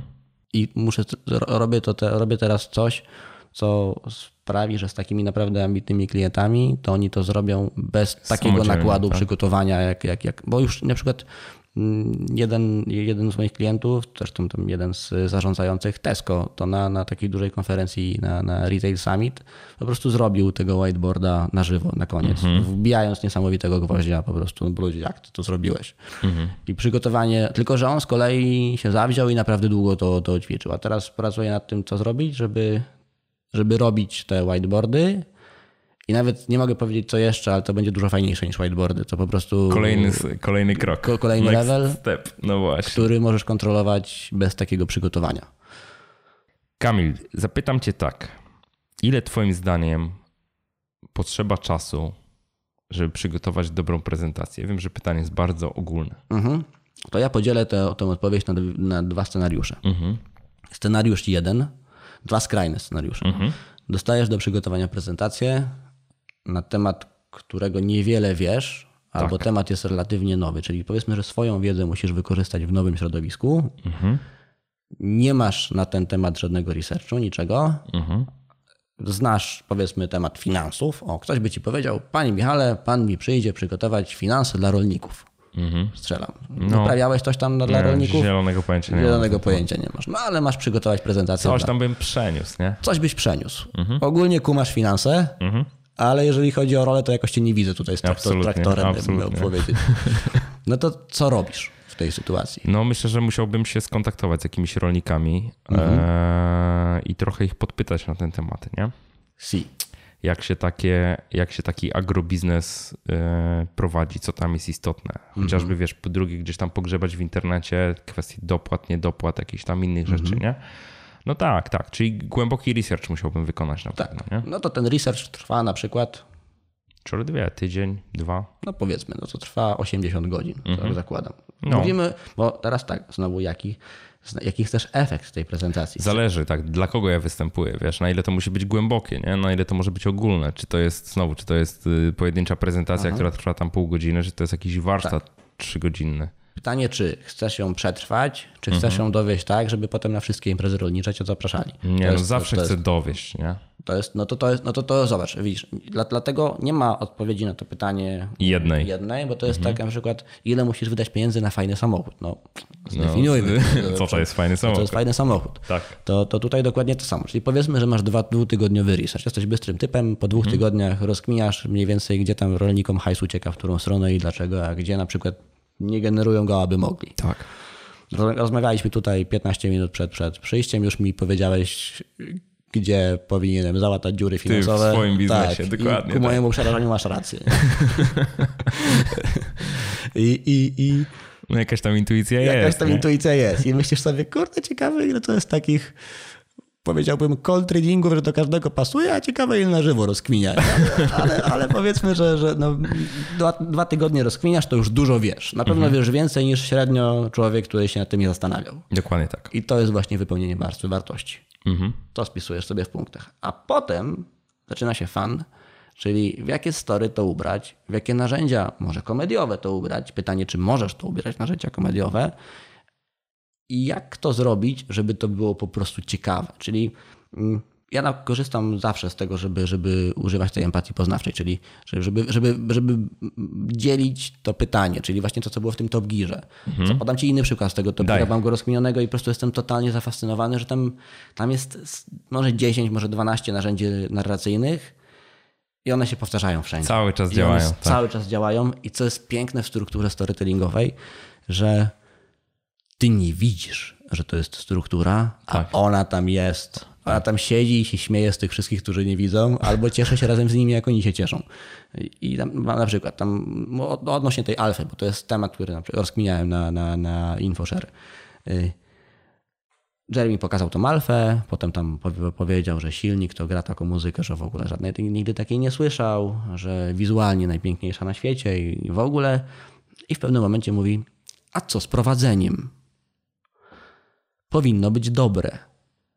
Nie, nie, jeszcze raz, nie, nie, powiem tego, nie powiem tego słowo słowo, ale powiedzmy, że tam, a, a co z prowadzeniem? Powinno być dobre. Silnik 4.7 V8 od Maserati. Zawieszenie od Ferrari. Mhm. Dyferencjał z kontrolowanym uślizgiem. I całkowity rezultat to. Dam, dam, dam, dam, dam. I tu jest przerwa. Tak? I już to jest. Jaki to będzie rezultat? Ja już wiem, co to jest Jaki Ferrari, to ja już wiem, co to tak. jest Maserati, nie? Jaki to będzie rezultat? I on w tym momencie może powiedzieć wszystko. On w tym momencie Tak. może zrobić. I wtedy, wtedy montażysta może sobie zrobić przejazd z tej alfy. Może sobie. No, może paść przerwa na reklamę. Tak. I ty wrócisz do tego I ty momentu. wrócisz, będziesz czekał na to, żeby to usłyszeć. A on nie? wtedy mówi fatalny. A ty what the fuck, dlaczego jest fatalny? I to jest cudowna konstrukcja, dlatego że masz zestaw rzeczy, które podnoszą pytanie, Mhm. sugerujących odpowiedź. No bo to sugeruje, te, te składowe sugerują, że to, Że będzie, to będzie super. że to będzie super. Tak. I jeżeli powiesz, że to będzie super, to świetnie, przechodzisz do kolejnego wątku. Ale jeżeli to nie będzie super, będzie To fatalne, to musisz wejść niżej i powiedzieć dlaczego. Mhm. I to niżej to jest już ich wyjaśnienie. I oni korzystają wtedy z narzędzi komediowych i narzędzi zwiększających łatwość poznawczą i to jest to samo narzędzie. I ty teraz chcesz wiedzieć, jakie to narzędzie. No, no, chcę widzisz? wiedzieć teraz, jakie to Widzisz, to jest narzędzie. właśnie ta narracja. Super. To jest porównanie. Dlatego, że porównanie odnosi się do common sensu, do czegoś, co znasz. Tak. Więc łatwo ci się do tego, zwłaszcza jeżeli, mm, zwłaszcza jeżeli jest to temat, z którym rezonujesz, Mhm. to, to ludzie wiedzą, co to jest. I on mówi, że układ kierowniczy jest drewniany, zawieszenie jest takie, jakby pochodziło ze starych torebek po herbacie, praktycznie jakby było od Mustanga. I to, jest, I to jest porównanie, czyli każda z tych rzeczy, do których się odniosłem, jest bardzo nisko na czymś, co nazywa się drabina abstrakcji, to zaraz znowu będę musiał wyjaśnić. Natomiast jest znana, jest, jest konkretna, jest znana. I jednocześnie odległość pomiędzy tym, co porównujesz, czyli na przykład układ kierowniczy jest drewniany, to jest daleka odległość, Tak. ale nie tak daleko, jakbym powiedział, zawieszenie sprawia wrażenie, jakby pochodziło ze starych torebek po herbacie. Mhm. Daje ci konkretny obraz, jakie, to jest precyzyjny strzał, ale z bardzo daleka. Tak. I zobacz, to, jest znowu coś takiego, że ja zawsze mówię, że porównanie jest trochę jak rzut wolny, że jest, im dalszej odległości trafisz w okienko, tym większy poklask dostaniesz. I to jest, to, to jest dokładnie to takie metaporównanie, że y, łatwość poznawczą uzyskujesz poprzez trafność, Tak. a śmiech w porównaniu uzyskujesz poprzez uczucie wyższości nad obiektem wyśmiewanym w tym przypadku, albo przez zaskoczenie. I dlaczego to jest uczucie wyższości nad obiektem wyśmiewanym? No bo śmiejesz się z tego Mustanga. Jakby pochodziło z Mustanga. Tak. I to jest coś, co jest cecha z kolei Top Geara, na którą nie pozwalają sobie inne programy. Jeremy jest dziennikarzem, on No ma oni swoją są opinię. cyniczni, szyderczy i tak dalej. on ma nie? swoją opinię. Tak. On się jej nie boi. Tak. Będziecie mnie hejtować? Mam to w W czterech literach. literach. Tak. nie obchodzi mnie to. A takie, takie jest moje zdanie. Tak. Pasujecie? Pas, pasuje wam to? Super. Nie pasuje wam to? No to trudno, ziomki, nie będziemy grali. Dokładnie tak. Dobra, to wróćmy jeszcze do tego przykładu naszych rolników, już tak, żebyśmy dokończyli go. Czyli mamy tak, mamy warstwę wartości po moim researchu, po moim rozpoznaniu, mamy narrację, Tak, które ułożyłeś żeśmy to jakoś. powiedzieli. Fajnie to, że tak powiem, przykład z Top Gearem doskonale działa, nie? A, czyli przypuszczam, że musiałbym po prostu zastosować takie konstrukcje, które są śmieszące dla rolników, na przykład śmieszące, przykład, bo tak. nie muszą być wcale śmieszą, Tak. śmieszące, ale w każdym razie y, takie porównania, które do nich dobrze będą trafiały. Nie? No, no powiedzmy, że teraz popełnię jakąś totalną głupotę, jeżeli chodzi o wartość y, merytoryczną w rolnictwie, bo moja wiedza mm, w tym temacie jest zerowa. No, załóżmy, że macie pole, które ma 100 hektarów. I do tej pory najlepszą metodą na to, żeby uzyskać z niego wysoką fiskalizację, było monetyzację, było zaorać i posadzić. Ale jest jeden sposób, który działa lepiej. I to jest. Co Tak, to jest za to jest sposób? to, nie? O, oczywiście. myślą, co to jest za sposób, tak. ale co to jest za sposób? Oczywiście nie możesz tego, to było bardzo płytkie, jeżeli Tak. chodzi o wartość, no bo głupi z tego jestem, ale, ale, ale jeżeli chodzi o narrację, no to jest to super prosty schemat, którym, który no, trochę go dopasowujesz, trochę myślisz, że są odbiorcy, trochę dopasowujesz do twojej postaci scenicznej. I na slajdzie się wtedy pojawia koń. Ale jest jeden sposób I, wtedy, i to, slajd z koniem. I to nie ten, I to nie to. to nie to. Dwa konie, też nie to. Trzy konie, to już to. No właśnie. Ale, że tak powiem, zabiegi są fajne. Tak, Zabiegi są fajne. No dobra, to mamy te dwie warstwy. Mhm. A potem jest trzecia, czyli musisz to, musisz to wygadać. Mhm. Czyli ludzie się często pytają, czyli co, mam się uczyć tego wystąpienia na pamięć? Mm, Nie. Nie, dlatego że będziesz brzmiał jak dziecko z inwokacji. Mhm. I to nie jest dobre. To jest tak, że czytasz sobie to, Mhm. a potem sobie to mówisz swoimi słowami. Jasne. W optymalnym świecie najpierw masz wszystko spisane, potem to wygadujesz, nagrywasz to, co wygadałeś, I słuchasz, czy nie jest Słuchasz. tam nie. Tak, słuchasz różnic, wyłapujesz śmieci, spisujesz to, porównujesz te wersje i to jest taki, tak, taki, taki, taki wykres, że jesteś bardzo poprawny, potem jesteś bardzo naturalny, a potem to wypośrodkowujesz poprzez ilość prób. Czekaj, zróbmy szeroką dygresję. Wró- wrócimy Tak. do tego przykładu No. rolników. Powiedziałeś śmieci. Tak. Co to są śmieci? O śmieci jest dużo. Jak teraz sobie rozmawiamy, to prawdopodobnie dałoby się naszą wiedzę skondensować. Jeżeli wywiad będzie trwał półtorej godziny, to dałoby się ją skondensować z fajną narracją, powiedzmy do 40 minut. Mhm. Nic byśmy merytorycznie nie stracili, zyskalibyśmy narracyjnie, zyskałaby atrakcyjność przekazu, ale czas, który byśmy musieli poświęcić, żeby skleić coś takiego, to mogłoby być pół roku.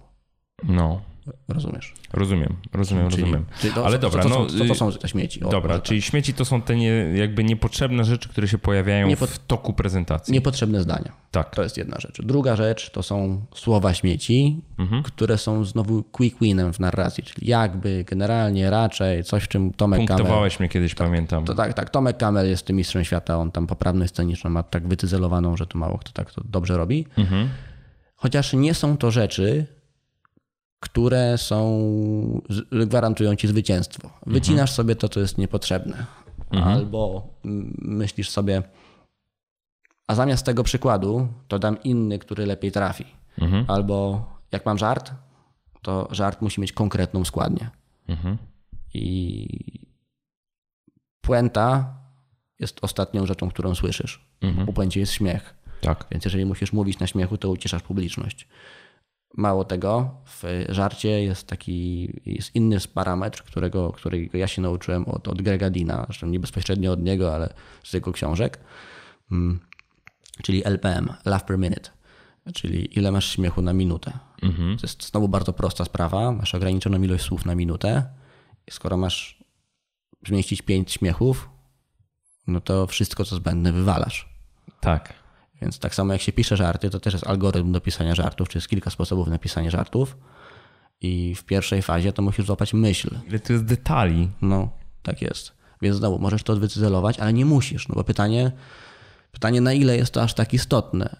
I pytałeś y, o to, ile to w ogóle zajmuje. No zobacz, no może to zająć tyle, że w trzy godziny jestem mniej więcej gotowy, bo jakieś tam pojęcie mam. Przetrwam prezentację, mam doświadczenie w wystąpieniach, coś tam rzucę na slajdy, pół godziny przeżyję. Fajne historyjki opowiesz. Tak, tak, tak. Chociaż te fajne historyjki mogą mieć też jakiś morał, który ma uniwersalny motyw. No bo Tak. historia może nie, może nie dotyczyć rolnictwa, ale może mieć uniwersalny motyw. Historia powinna mieć uniwersalny motyw, jeżeli nie, to jest słabą historią. Tak, bo wtedy nie rezonują wszyscy, nie? Tak, tak. Mm, Albo przynajmniej twoja grupa docelowa. To mam genialną historię na temat grupy docelowej, to możemy sobie potem do tego wrócić. Mm, I potem mam jeszcze slajdy. Tak. I te slajdy, jak już sobie coś wygadam, teoretycznie nie powinienem ich potrzebować. Ale mogę sobie nimi trochę pomóc, a mogę wzmocnić przekaz. Slajd ma trzy role. One się mogą ze sobą dowolnie łączyć. Ma trzy role. Pierwszy to jest to, co. To jest, I to jest znowu coś, co sobie odkryłem poprzez ilość tam prób. Nigdy nie znalazłem tej klasyfikacji. Jeżeli ktoś ją odkrył przede mną, super, ale w 2014, jak to rozkminiałem, nie było tego nigdzie. I to jest zwiastun, czyli slajd, który ma jakieś tam nic nie mówiące nikomu zdjęcie, albo cytat, albo cokolwiek, co budzi w głowach słuchaczy pytanie: Okej, co dalej? Co dalej? To ci otwiera narrację. Tak. Drugi to jest booster, wzmacniacz, czyli wykres, infografika, fragment screena na zdjęciu albo schemat, Cytat. cytat też, jeżeli jest długi, czy jeżeli no po prostu tak do kogoś trafi. Czyli wszystko to, co pomaga ci wzmocnić wystąpienie, bez czego też dałoby się to zrobić, ale byłoby trudniej. No bo możesz omówić wykres, nie pokazując wykresu, praktycznie Tak, każdy. tak. Ale jego łatwość poznawcza dramatycznie spadnie. Ale jednym strzałem to pokazujesz. No i trzecia rzecz to jest punchline, czyli slide punch, właściwie nie punchline, punch, czyli puenta, tak jak puenta w żarcie. On ma cię zaśmieszyć, zdziwić, zaskoczyć. Ogólnie masz, masz o, o, o, o, co to było, masz się obudzić wtedy. Mm. To jest akurat bardzo fajne, bo możesz sobie zbudować taką bazę swoich uniwersalnych punchy, które na przykład stosujesz w pierwszych 30 sekundach wystąpienia i prawie zawsze masz śmiech. Ja na przykład to odkryłem w zeszłym roku i od tego momentu, kiedy to robię, po nieudanej dla mnie konferencji, kiedy tego nie zrobiłem, to potem zobaczyłem sobie, jaka jest różnica pomiędzy tym wystąpieniem przed a pierwszym a drugim, gdzie się to różni. I w tym pierwszym miałem śmiech w ciągu pierwszych 20 sekund. Podaj przykład tego puncha. Puncha, a to się pojawia, to, to, to jest y, mem, który gdzieś tam sobie zobaczyłem w, w sieci i go po prostu przerobiłem na slajd i mówię, podaję to jako y, jeżeli kiedykolwiek będziecie bezużyteczni, to pomyślcie o tym miejscu. I wtedy pojawia się lotnisko w Radomiu.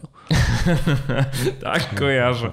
Kojarzę, no właśnie, no I, właśnie. i, i to jest jakieś tam. tak? Ale też zna, znajdowałem jakieś swoje rzeczy, które też pasowały. Na przykład mm, już tego nie, nie, nie, nie, znaczy nie występuję z tym, bo już ten materiał przepaliłem, czyli już wiele razy go pokazywałem. Już nie chcę, żeby mówić, mówić, nie chcę mówić tego wiele razy, bo ludzie już to widzieli. To jest przykład, jak mówię, że, że, że, że takie marne kreacje zdarzają się nawet na ogólnym poziomie. No i klik i wjeżdża słynny w pewnym momencie e, taka plansza Ewa Kopacz i to jest cały skład rządu, który wygląda jak menu.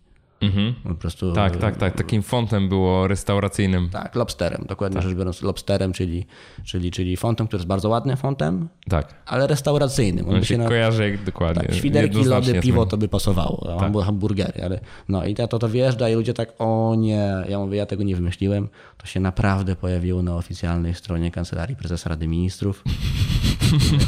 jak patrzę na ten slajd, to mam ochotę powiedzieć, no, no dla mnie będzie kopacz burger, do tego frytki i zapiekana schetyna. E, I to są takie trzy krótkie śmiechy i one nie są przypadkowe. Tak. One są dlatego, że działa pod tym, że jest struktura, która powoduje ten śmiech Nigdy nie masz gwarancji, czy go otrzymasz, czy nie, ale im dłużej go przetestowałeś, tak. tym większą masz, masz, pewność, pewność, że to zagra. Nie? Ja wiem, że to gra. Ja wiem, mhm. że to gra. Jak ktoś, jeżeli ktoś tego nie widział, to wiem, że jest śmiech. Mhm. No jak ktoś to widział, to żart cię nie śmieszy, no bo żart tak. jest śmieszny. Żart jest odwrotnością piosenki. Piosenka jest fajna, jak ją wiele razy słyszałeś. Żart tak. jest fajny, jak go słyszysz po raz pierwszy bo śmiech się bierze z zaskoczenia, a piosenka jest fajna z zupełnie innych neurologicznych powodów. Ja cię kręcę. Masz, masz rozpracowane to Kamil, co? Trochę już, by po pięciu latach jakbym nie miał, to... to by było nieciekawie. Tak. Trzeba by się zacząć zastanawiać. Dobra, pytałem cię e, o to, jak ty się przygotowujesz do prezentacji, czy nie pytałem? Nie pytałem nie cię jeszcze pytałeś. o to. Nie. To cię zapytam, jak ty się przygotowujesz do prezentacji. Ja jestem drugim przypadkiem, czyli mhm mówiliśmy o tym pierwszym case'ie, dostajesz rolnika i, i, i, i, no i przygotowanie dla tam finanse dla rolników. Tak. No więc Załóżmy, że mam drugą sytuację, czyli mam. mam, mam, mam... Przygotowujesz się na temat, który tak. już znasz. Czyli przygotowujesz się na temat, który już znasz i do publiczności, która mniej więcej jest Twoją publicznością. No dzisiaj moja to jest mniej więcej publiczność marketingowa, mhm. ale też nie tylko. Zarządy są też moją publicznością często. Czyli mam już, wiem, wiem do kogo trafiam. To są mhm. ludzie, którzy, którzy powiedzmy Pierwszy taki super idealny przykład, to się rzadko zdarza, ale, ale super idealny przykład, to oni chcą coś z spółki, czyli coś, co mam przygotowane. To ja tak. po prostu biorę tę prezentację, ją przygotowuję i ją, ją praktycznie za godzinę mogę ją powiedzieć. Mhm. Mm, ale Dużo masz takich prezentacji w swoim cztery portfolio? mam takie, że tak, mogę je rozciągnąć, mhm. że, że, że, że po prostu mogą trwać 20 minut, a nawet mniej, a mogą trwać 3 godziny mhm. i już, I też będziesz miał co mówić. Już tak? wiem wszystko na ten, może nie wszystko, ale już wszystko to, co może się przydać ludziom, to już to rozpracowałem, to, mhm. to już to wiem. Ale też coraz częściej biorę na przykład, mm, dostaję zestaw reklam i to bardzo mnie to ja, to prostu, myślę, że to mi się nie znudzi. Dostaję zestaw reklam i muszę rozkminić, dlaczego są dobre, dlaczego są złe. Mhm. Czy zadziałają, czy nie zadziałają. Mhm. Mm, albo mam, jutro mam takie wystąpienie, nie, nieważne gdzie, jutro muszę y, przygotować y, prezentację i storytelling pod nową branżę. Mam to przygotowane, natomiast proces przygotowań był długi. Mhm. Mm, ale nie jest to start od zera, bo ja korzystam z czegoś, co, co, co, co jest takim standardowym narzędziem komików, mówców, w ogóle no, wszystkich ludzi kreacji, o tak. Mhm. Czyli jak coś fajnego się zdarzy, jakiś pomysł mi wpadnie do głowy, to on to 30 notujesz. sekund później lotuje, ląduje w notatniku w telefonie. Mm, no właśnie. I raz na miesiąc robię filtry tego i na niektóre pozycje patrzę i Boże, jak jestem głupi. Nie, to, nie, no ja tego, to, to, człowiek nie mógł z tego spisać. Nie? Po tak, tak. Ale niektóre są takie, ej, faktycznie coś takiego jest. Mhm. Na przykład moim najnowszym odkryciem, czy wszyscy to znowu znali, czy nie wszyscy, no ktoś to już znał, ale mm, coś, czego nie wiedziałem, że to ma nazwę, to jest peripapetyzm. Obasz, obasz. No, Peripapetyzm. Peripapetyzm. Peripapetyzm. Peripapetyzm. Tak, peripapetyzm. Mhm. Otóż miałem problem z tym jednym mitem. Mit mówi, w wystąpieniach publicznych nie powinieneś chodzić. Jest mhm. taki. Jest coś mit, takiego, tak. Co czasem jest prawdą, czasem nie jest prawdą. I są ludzie, którym przychodziło to wyjątkowo łatwo, stali i gadali, a są taki, żebyś gwoździe wbił i tak by łazili. Tak. No i perypapetyzm jest odpowiedzią na to, co to jest. Okazuje się, że mm, niektórzy ludzie, jak chodzą, to myślą. Myślą. Tak. Mhm. I między innymi Arystoteles był takim człowiekiem, któremu mhm. nie odmówisz myślenia. Mhm. Do tej grupy należał też Steve Jobs, mhm. który łaził na wystąpieniach. Tak. I nie były to złe prezentacje. Śmiem twierdzić, że to były jedne z najlepszych prezentacji. Mhm. Więc nie jest to błędem. Ale znowu, skąd się wziął mit? Ano mit się wziął stąd, że w Polsce wystąpień publicznych przez ileś lat uczyli głównie dziennikarze, co nie jest złe, bo dziennikarze mają wysoką poprawność sceniczną, mają super dykcję, na pewno lepszą niż ja teraz w aparacie, bo ja tak trochę szeleszczę, bo mam aparat. Moja dykcja jest znacznie lepsza niż 5 lat temu, ale no, dostałem informację zwrotną u, u logopedy kiedyś, co mam zrobić, żeby to zmienić. Mówi, mam dla pana tu wiadomości. Dobro mi zło. Daje pan tą zło. Nie, najpierw tą dobrą. okay. Mam dla pana rozwiązanie. Musi pan wyprostować zęby. Ta, ta zła będzie bolało. Okej, okay, no to niech pan mówi. Zaczniemy od. mm, Zaczniemy od wysunięcia szczęki. Mówię, co? No widzi pan, bo coś tam. No i tłumaczy mi, dlaczego miałem szczękościsk. I, i, I tej poprawności przypisuje się bardzo dużą wagę z prostej przyczyny, bo ją widzisz. Tak. Ty lubisz ocenić coś, co widzisz. Czyli możesz powiedzieć, że jak ktoś ma wysoką poprawność, to jest dobry, To jest profesjonalistą. profesjonalistą. Tak. I, I to nie zawsze idzie w parze, niestety, bo na tej jednej, jakbyśmy sobie to znowu na wykresie rozrysowali, ja tu mam za małą próbę, żeby móc powiedzieć, że tak jest na pewno. Ale mniej więcej na tym mi wyszło takie, wyszedł mi taki, taki wykres. Jest taki wykres, na jednej skali masz atrakcyjność przekazu, Mhm. powiedzmy rozrywkę, a na drugiej skali masz poprawność sceniczną. Zrobiłem sobie badanie, no i sprawdziłem mm, dziennikarzy, komików, bardzo subiektywny wykres. Zapytałem się paru osób po prostu, czy myślisz, że to profesjonalnie wygląda? Tak, nie. Zero po prostu. I z drugiej strony, czy, czy cię to bawi, albo czy, czy chciałbyś to oglądać dalej? Tak, nie. Dwie rzeczy. Tak. I, I wykres dotyczył aktorów, komików i, i, i, i dziennikarzy. Dziennikarzy. I wyszło mi, że dziennikarze prawie wszyscy mają poprawność sceniczną, ale tylko niektórzy mają atrakcyjność przekazu. Z drugiej strony komicy prawie wszyscy mieli atrakcyjność przekazu, jeżeli rezonowali, ale nie mieli wszyscy poprawności scenicznej. Aktorzy byli gdzieś pomiędzy. I to jest to, to, to, to jest to, że. A dlaczego w Polsce to Się uważa stanie za Dlaczego stanie? profesjonalne. Dlatego że, mm, dlatego, że głównie uczyli tego dziennikarze. To jest na razie jeszcze teoria. Za mało mam danych, ale myślę, że jak tak zbiorę, no, nie wiem, próbka 100, n równe 100, to już mi to pozwoli powiedzieć, że mam dowód. A jak zagadam z Budzkim jeszcze, jaki jest proces poznawczy, który za tym stoi, to już mamy na 100% dowód. I, i, i dziennikarze mają regułę autorytetu, czyli są znani. Więc skoro mówią, że tak, coś, że tak jest, no to wszyscy zachwycają, no ten pan jest znany, osiągnął sukces, tak jest. Niekoniecznie on ma rację. Ale on też nie testował innych narzędzi. Są dziennikarze, którzy są zabawni, czy są dziennikarze, którzy mają dobry storytelling, ale przede wszystkim ich rolą jest poinformować. Tak. I są komicy, którzy są poprawni scenicznie, są dobrzy z kamerą, ale ich rolą jest rozbawić publiczność. Oni mogą się garbić, mogą niewyraźnie mówić i tak dalej. To nie ma znaczenia, bo cię śmieszy albo cię nie śmieszy. I to jest ta, ta rzecz, że po prostu jakie jest to źródło mitu. I odrzuć wszystkie dogmaty. Czy nasz kolega wspólny, Paweł Tkaczyk, super występuje, uwielbiam jego prezentację. Uwielbiam jego prezentację. Czy on jest poprawny scenicznie? Nie. Ma to swoje y, łazi po scenie, ale nie przeszkadza mi to. No właśnie, ty nie masz tego y. No już nie mam. Długo ćwiczyłeś? Sam Nie. eliminowałeś, czy eliminowałeś z logopedą? Nie, to nie jest kwestia logopedy, to jest prosty trik. Myślisz na wdechu, Wytłumacz.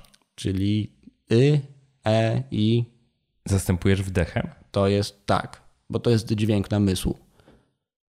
Muszę, okej, muszę nad tym Czyli pomyśleć. zamiast- A jak to się ćwiczy? No normalnie, łapiesz się na tym, że robisz y, wkurzasz się, karcisz, a potem robisz wdech. Robisz wdech. I po jakimś czasie to samo przychodzi. Super, super. Muszę, muszę rzeczywiście to poćwiczyć, bo ja czasami mam tak, że jak w rozmowach y, rozmawiam, to mi się raczej to nie zdarza. Albo zdarza mi się, ale rzadko. A jak mm, nagrywam, no teraz właśnie to zrobiłem, a jak nagrywam podcasty sam, Mhm. to rzeczywiście tak mam, nie? że to jest ten moment, kiedy myślisz. Mhm. I wtedy jest to y, a i tak dalej, nie? Aha, Kurczę. Fajne. to tak to działa. Dobra, czyli mówisz y, przygotowanie twoje do prezentacji, bo ty- z tego żeśmy wychodzili. Tak. y, To jest coś, co trwa różnie w zależności. Nie powiedziałeś w końcu. Nie trwa. powiedziałem, bo nie mam jednej odpowiedzi. Nie masz jednej odpowiedzi. Są takie miejsca, które, do których się przygotowuje kończę dzień przed, nie dlatego, że jestem nieprzygotowany dzień przed, dlatego, że tak bardzo mi na nich zależy, że mógłbym pracować do, do, Do końca, trwania. Na do końca. InfoShare jest dla mnie taką prezentacją, Tak. taką, takim miejscem, że Ta praca nigdy nie jest skończona. nigdy nie jest skończona. I myślę, że teraz jakbym, jakbym miał za trzy tygodnie InfoShare i bazę tego, co zrobiłem już ostatnio, Mhm. to bym to przeniósł trzy poziomy dalej jeszcze. Nie zawsze masz ten czas, to jest, Tak. to, to, jest, to jest ta walka. Ale znowu, ja nie mam wartości od zera, czyli Mhm. Nie myślę sobie nad, wartością, bo już ją zbieram. Czyli jak już wiem, że mam wystąpienie za pół roku, jest ono dla mnie ważne, to ja już sobie to spisuję. Czyli o Tak. tym perypapetyzmie to już wiem na przykład. Może to kiedyś wykorzystam, może nie. Kiedyś, no niedawno byłem w Sandomierzu na Komunii Świętej, super przygoda tam, znaczy, nieważne, super e, historia stamtąd, super historia stamtąd i zapisałem trzy lekcje od księdza misjonarza. Więc y, niedługo u mnie na blogu ten case się pojawi, bo niesamowicie fajny, fajny, faj, fajna dekonstrukcja i, i, i słuchasz sobie tego i wiesz, dlaczego to działa. Nie? Tak. Bo, nie, mogą nam sobie Top Geara i ej kurde, to jest odwrócenie, nie? to jest sarkazm, ej, to jest, a, a to jest porównanie. Teraz dlaczego ono działa? No to porównujesz 10 i patrzysz, dlatego działa. Albo o, mm, to jest tam, nie wiem, Ken Robinson, no to oglądasz go, a okej, to jest ten schemat. I to się po jakimś czasie tworzy taką, łączy, robi się z tego taka bardzo gęsta sieć zależności i, i, i, i już możesz powiedzieć, że wiesz. Więc ja przygotowując się do preski, to um, najpierw sobie rozrzucam, spisuję sobie materiał w formie po prostu notatnika albo w po prostu listę rzeczy. Potem Poczekaj, robisz to w komputerze, czy robisz to na papierze? Pier- Pierwsza część, pierwsza część to jest, to, to, to najpierw to w ogóle ląduje w telefonie, bo zawsze mam telefon przy sobie, więc ląduje to, ląduje to w telefonie. Potem rzucam sobie te wszystkie wątki do, do, do Worda em, i wstępnie z tego Worda już przepisuję na, na żółte karteczki. Mam taki sam stół jak ten w domu, który jest cały pokryty karteczkami dwa tygodnie przed przygotowaniem. Tak. I, I wyrzucam te rzeczy tam i selekcjonuję, sobie układam. I myślę sobie o tym, co bym powiedział tak. I wygaduję, bo mój proces kreatywny działa tak, że ja wygaduję. Wygaduję, a jak wygadam, to dopiero spisuję. Jasne. I to jest taki cykl. Cykl, on, się, on sobie gra, dopóki nie mam wstępnej wersji. I spokojnie się robię wtedy, kiedy mam wstępną wersję czegoś, z czym już mogę wyjść. Czasami przeplatam to już z materiałem, który był wcześniej na jakimś małej inwencie. Tak. I ludzie mogą powiedzieć, no ale ktoś już mógł to widzieć. To prawda, ale trzy czwarte tego nie widziało. Plus mm, dzięki temu mam też pewność, że ten materiał będzie dobry, bo on już raz był dobry. Mm, Więc y, też mnie on uspokaja. I projektujesz sobie rzeczy. Na przykład wtedy sobie. No i mam cały zestaw współczynników. Przy czym mówię, moje przygotowanie nie jest do końca normalne. Tak. Bo ja też czuję Bo ty już to znasz wszystko, ty już to wiesz, ty już to czujesz. i już wiem, jak czegoś nie, jak czegoś nie zrobiłem, to wiem, że nie zrobiłem. Nie? Tak. wiem, że... No i znowu jest tak, że mm, mi już trochę nie wypada. No musisz być na wysokim poziomie, no nie ma lekko, no. Ja, ja mówię o wystąpieniach, więc Tak. ja nie mogę wyjść i schrzanić. Tak. To jest, y, to jest, to jest to. Ale też dlatego, jak na przykład mam, nie wiem, zaproszenie na, na czwartek social media, czy na taką małą konferencję, to mówię, spoko, mogę tam pojechać. Dla mnie fajny materiał do testów, czy w ogóle miejsce, ale będzie to preska, która już się gdzieś pojawiła, Tak. bo, bo będę ogrywał ten sam materiał. Może dorzucę coś nowego, może nie. Jeżeli to wam pasuje, to spoko, ale nowego materiału wam raczej nie przygotuję, no bo mam życie zawodowe, które nie pozwala mi dużo spać. No, dokładnie, nie śpisz, by robić slajdy po prostu. Powiedz, ty masz tak, że lubisz ogrywać y, te materiały, które już pokazywałeś jeszcze raz, czy, czy bardziej lubisz szykować totalnie nowy materiał? Mm, Bardzo lubię szykować nowy materiał, Tylko to jest czasochłonne. ale to jest czasochłonne Mhm. i testuję materiał. Ja robię trochę tak, jak robią komicy, bo ja w ogóle przez pewien czas, jak się uczyłem komedii, to trafiłem sobie na, na szkołę stand-upową do, do Stand Up Polska. Potem w wyniku dziwnych, y, dzi, dzi- dziwnych okoliczności wykupiłem tam część udziałów w tej firmie, więc stałem się współwłaścicielem Stand Up Polska i to z nimi rozkręcałem. I od nich się uczyłem komedii. Oni robią tak, że spisują sobie pomysły na żarty, mówią między sobą, tam, czy między znajomymi. Te, które tam zebrały śmiech, to zabierają na tak zwanego open mic'a, czyli na, na, na wstępne, na materiał, gdzie wiadomo, że jest testowy. Jak nie wejdzie, to się ludzie nie obrażają. Najfajniejsze to open mic'i są małe. Czyli masz mało ludzi, Mało to znaczy ile? no to różnie. Czasem bywa, że 20, czasem bywa, że 50, ale to jest jakby taka wierna publiczność, która wybaczy komikowi, jak mu nie wejdzie. Oczywiście komik ma Okej. intuicję, to nie jest tak, że on tam w ogóle nie będzie śmieszny, a bywa, że open mic'i są super, ale nie wiesz tego, bo to jest na luzie impreza. Tak. Po prostu masz sobie Przestrzeń treningowa. tak, przestrzeń treningowa. No i z tego, co zostaje, piszesz materiał. No i go cyzelujesz, cyzelujesz, cyzelujesz. I wtedy wiesz, jak to wygląda. Jest, jest kilka narzędzi komediowych, z których korzystają regularnie komicy. Pewnie, część osób pewnie kojarzy Dawida Podsiadło na roście Kuby Wojewódzkiego. Tak, no to możemy między... zalinkować jak tak, najbardziej. To, to, to między innymi świetny występ. Świetny występ. No to mm, ja byłem wtedy w Stand Up Polska, jak to, jak to organizowaliśmy.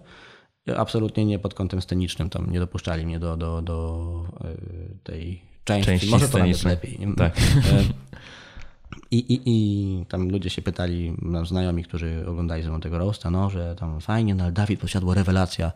Skąd on miał te teksty? No od Wojtka Fiedorczuka, czyli inny komik, który ma podobną absurdalną, abstrakcyjną postać sceniczną. Napisał mhm. te teksty tak jak dla siebie, a Dawid je fajnie podał. Mhm. Więc mamy znowu trzy warstwy. Obserwacja, trzeba było znaleźć coś, z czego się śmiejemy, zredagować. Czyli tak. napisać tekst, podać, Dawid podanie, Wojtek tekst. Mhm. Rozumiesz? Rozumiem, rozumiem. Wiesz co, Kamil, jeszcze cię przepytam z takich rzeczy, na przykład e, chcę cię zapytać o błędy, takie typowe błędy, które ludzie popełniają i które rzeczywiście można prostymi trikami wyeliminować z, ze wszystkich obszarów, to znaczy i z takich typu zachowanie na scenie i na przykład, no już trochę powiedzieliśmy o tych takich, no właśnie jak to y wyeliminować, nie? takie tipsy szybkie, ale zanim cię o to zapytam jeszcze, E, to się zastanawiam. Są ludzie, znaczy każdy z nas czuje jakąś obawę przed występami, Aha. tak? To, to, to, jest totalnie oczywiste. Jak z tym walczyć? Hmm. No widzisz, tutaj nie walczyć. Okej. Rozwiń. Dziwne, ale nawet nie tyle nie, nie walczyć, bo jest kilka powodów, dla których się stresujesz. Jest taki TED, nie pamiętam pani, jestem średni w nazwiskach, Natomiast e, ogólnie chodzi o to, że w żyłach sobie płynie krew i jak jesteśmy w stanie spoczynku, to płynie z prędkością jednej strzałki. Tak. A jak się stresujemy, to płynie szybciej czy wolniej? Szybciej? Szybciej, tak. I są ja nie, nie wiem. Zakładam, tak, że szybciej. szybciej. No jak adrenalina ci się wydziela, to tak. tam ci pulsują. Tak. Nie? No to są dwie rzeczy, które mogą się stać. A po co ta krew sobie w ogóle pływa po tych? Co ona tam z tym mózgiem robi? No próbuje y, z jednej strony pewnie wspomaga proces dotlenia, mhm. tak, no. mózg, a z drugiej strony pewnie musi w jakiś sposób też toksyny e, usuwać czy inne rzeczy. Tak, Efekt tak. uboczny pracy mózgu, nie? To pytanie brzmi, e, te, ten tlen na przykład, to mhm. ona może go dowodzić szybciej lub wolniej. Natomiast teoretycznie, jak dowodzi go szybciej, to mhm. powinieneś szybciej myśleć. I mhm. tak może być, ale mhm. nie musi. Bo jeżeli żyły się rozszerzą, to dowodzi szybciej, masz wyższą uważność. Jesteś mądrzejszy na scenie. Zdarza ci się na pewno. Jestem przekonany, że tyle razy występowałeś, że zdarzyło ci się kiedyś coś wyimprowizować, co nie było planowane i to fantastycznie wyszło. Tak, tak. Znaczy to w ogóle endorfiny i tak dalej, tak. nie? To się tam wszystko wydziela. Ale czasem jesteś tak spanikowany, że ni cholery. Dokładnie. No to to Czasami w ogóle nie idzie kompletnie. W ogóle to dygresję mogę? Tak. Teraz na Infoszerze miałem taki, taką sytuację e, dosyć słabą. Przez dwie minuty ktoś mi gadał przez mhm. speaker, który był na scenie, bo, y, czyli przez głośnik, który był na scenie do odsłuchu mhm. dla, pre, dla mówcy. Mhm. Miałem tak, że ktoś mi gadał w nim i ja się przebijałem przez... Nikt tego nie słyszał poza osobą na scenie, nie? Powiem ci, że masakra. Tak, to prawda. I to jest straszne. To prawda. Przy okazji ta scena, na której występowałeś, była bardzo trudna. Więc tak, to twoje 484 to jest trochę więcej niż ta moja ankieta mimo yes! Bo, bo, bo, bo mm, twoja sala była trudniejsza. Mhm. A była trudniejsza, pomimo, że publiczność mogła powtórzyć, to była trudniejsza akustycznie. Dlatego, że moja była niska, mhm. wąska i było gęsto, mhm. czyli dowolny żart to po prostu no jak no, dzik po szyszkach po prostu chodził, nie? A, mhm. a, a, a twój to, to, to... Porównanie było. Nie słyszałeś tego. Tak. Nie, nie słyszałeś Nie śmiechu. słyszałem reakcji ludzi. Nie słyszałeś. A nie dlatego, do, że nie było. Y, I do tego jeszcze tam było tak, że y, było bardzo ciemno. Mhm. Ja nie widziałem ludzi. Znaczy, mhm. autentycznie nie widziałem ludzi. Jeszcze światła mhm. są oczywiście na nas, na mówiących, mhm. nie? Więc to jakby dodatkowo utrudnia. Mhm. Tylko w momentach, kiedy rzeczywiście, na szczęście było dobrze, bo no, obsługa reagowała sprawnie, jak zadawałem jakieś pytania, nie? Mhm. Tutaj to światło szło w górę i było mhm. rzeczywiście widać, ile tam osób na przykład rękę na sali podnosi. No, ale to są takie detale, które wiadomo, że jak jesteś mówcą, no to tego tak. typu, nie występujesz w salce konferencyjnej, tylko gdzieś tam przed większą publicznością, to z różnymi E, sytuacjami się przyjdzie mierzyć po prostu. Tak, nie? tak. Przy czym mm, to ta sala nie oddająca energii mhm. jest trudna, mhm. bo oni mogą się śmiać, ty tego nie słyszysz. Tam jest tak. wysoko, szeroko, rozchodzi tak. się to, tak. mało co wraca, scena jest wysoko. No dużo rzeczy idzie, jest, jest trudnych. I to myślę, że się też publicznie przyznam, bo ta, taka sytuacja rzeczywiście miała miejsce, że przez to, że ta sala tak funkcjonowała, jak funkcjonowała mhm. i zero kontaktu z publicznością z mojej mhm. strony, to miałem tak, że przez cały występ praktycznie uważałem, że to jest słabe wystąpienie. Mhm. Jeszcze na to się nałożyło coś takiego, dlatego ci pytałem, czy lubisz mhm. powtarzać swoje występy, bo mhm. ja generalnie zawsze występuję z nowym materiałem. Nie? I mhm. mam takie przekonanie, że wiesz, to jest nowe, to jest świeże, to jest świetne, to jest super. Mhm. A tu występowałem, miałem dwa razy dłuższe wystąpienie niż na I Love Marketing. Mhm. E, ale to był ten sam materiał. Tak. Rozszerzony, mhm. ale tam większość to było dokładnie to samo. I też wiesz, wychodzę, wiem, że teoretycznie dobrze performuję, w sensie takim, mhm. te, to Niby poprzednie okay. wystąpienie tak. było dobre i tak dalej, ale jakby czuję się jak taki aktor odtwarzający, tak, wiesz, tą rolę, która już była. I to jest tak destrukcyjne. Jakby próbowałem się mentalnie do tego przygotować, mhm. ale dla mnie to jest po prostu fatalne. Znaczy, wiesz, jak drugi raz to samo pokazujesz tak naprawdę słowo w mhm. słowo, no bo jakby gram w czasie, nie? Muszę się mhm. też w czasie zmieścić, więc jakby nie ma tutaj miejsca na, na zbyt dużą improwizację, nie? E, z drugiej strony tego audytorium nie, nie czujesz, mhm. nie? No to później wychodzi taki, że schodzisz z tej sceny i tak mówisz, nie to. Nie? No, niby było dobrze, niby wszystko powiedziałem. Tak. Jedyną satysfakcję, już tak uczciwie mówiąc, jedyną satysfakcję, którą wtedy miałem, jak schodziłem ze sceny, to było to, mówię, okej, okay, powiedziałem wszystko, co chciałem, miałem 45 minut, 44 minuty, 18 sekund, tak? Mhm. Zmieściłem się w czasie, nie? ale jakby tego takiego tej takiej, wiesz, totalnej euforii, tak, satysfakcji tak. po prostu brak, nie? Mhm. Czujesz się jak taki e, gość, który przyszedł, zrobił swoją robotę i wychodzi z pracy, nie? Bo ta scena ci tego nie oddaje. No. Mało tego, czasami mm, jak masz dużo śmiechu, to niby to słyszysz, mhm. a i tak oglądając nagranie może się okazać, że to nie było, że, że, że nie było dobre, a to też nie jest prawda. Tak dlatego że nagranie jest złe. To mhm. znaczy nagranie zbiera... zbiera... tylko głos z mikrofonu mówcy, a nie zbiera sali. Nie? Si, i to no. jest bardzo złe. No. Więc to jest tutaj, jest tutaj kilka rzeczy, ale wracając do tego stresu. Tak. Jak ci te żyły rozszerzą, to jesteś mądrzejszy, szybciej reagujesz. Mhm. Jak ci się zwężą, no to możesz zejść na zawał, więc niezbyt fajnie. No. Co tu zrobić, żeby się rozszerzyły? No po pierwsze są to ćwiczenia fizyczne, czyli mhm. aktorzy, komicy, oni się rozgrywają przed wejściem na scenę. Głos rozgrywają, ciało rozgrywają, są po prostu... Jak się rozgrywa głos? Głos? Na przykład mm, i wtedy on ci wibruje. Mhm. Albo a i z otwartą czas, Tak, tak, mhm. tak. I no, przez wiele rzeczy rozgrzewasz, rozgrzewasz głos. Tak samo ciało też tutaj z y, barków. Barku to są barki. Barki, barki tak. tak, tak, już zapomniałem. barki, to z tego musisz, y, to, to musisz je rozluźnić, bo tu są spięte powięzi. Mhm. Ziewasz przed wejściem na, na scenę, żeby rozluźnić szczękościsk. Mhm. Fizycznie mhm. eliminujesz ten stres. A oprócz tego jest to kwestia też nastawienia, jakie masz. No do, mhm. Przywozisz im dużo wartości, więc tak. samo to nastawienie tu znowu przywołam Tomka Kamela, bo to, to jego protip, bardzo fajny. On tam powiedział, że wyobraź sobie, że musisz się tymi ludźmi zaopiekować. Mhm. I to jest super, bo wychodzisz z tym. Z empatią. Empatią. Dowozisz tak. im to, co chcesz, żeby wiedzieli. Mhm. Czyli twoje, twoje nastawienie jest wtedy inne. I wtedy oni też kopiują te nastawienie od ciebie, no bo działa też empatia emocjonalna, czyli tak. kopiują twoje, twoje podejście, bo też nie, nie, nie chcą iść na wojnę. Po co? Mhm. Dalej, co może bardzo pomóc? Jeżeli to jest ryzykowna strategia, ale ja się tego nauczyłem, że jak mam dwie rzeczy, albo podniesienie pytania, mhm. albo żart w pierwszych 15 sekundach, mhm. bardzo trudno jest to popsuć. Mhm.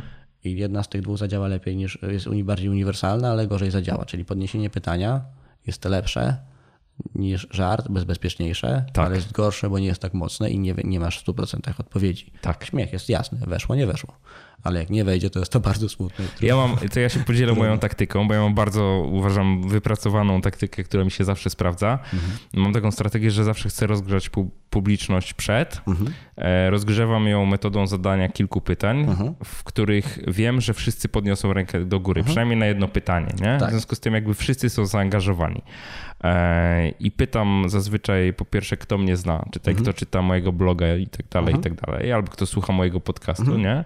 A i na koniec pytam, a kto nie podniósł ręki. Aha. I wiesz, jakby już tak, wiem, tak, że to cała tak, reszta podniesie. Dla tak. mnie to jest fajne, bo też ogarniam od razu taki mhm. szybki wywiad, wiesz, kto tam jest na sali, na ile trzeba się spinać, na ile się trzeba przedstawiać, a na ile nie. nie? E, I zawsze to jest takie totalnie fajnie budujące e, relacje, nie? Bo to jest ok, no już jakby jestem zaangażowany, muszę się zaangażować, nie? Tak, tak, tak. To no. jest, jest to jedna ze strategii.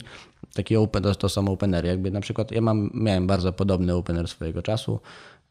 Kto kiedyś już widział moje wystąpienie i tam tak. ręce w górę, kto, kto, kiedy, kto nie widział jeszcze żadnego wystąpienia, a kto jest z tych, co nigdy nie podnoszą rąk publicznie. Tak. No i to jest y, bardzo wiesz, dobre. delikatny śmiech, to też to Jerzy Jędkowski mi kiedyś to, to, to pokazał i to po prostu bardzo tani, ale żart żarący, więc y, w większości przypadków on się, on się sprawdza. To nawet trudno powiedzieć, kto jest autorem tego żartu, bo jest tak stary, że, że po prostu... Najstarsi Indianie tak, pamiętają. To już wszyscy, wszyscy kojarzą, ale nadal to jakiś tam delikatny tickle działa.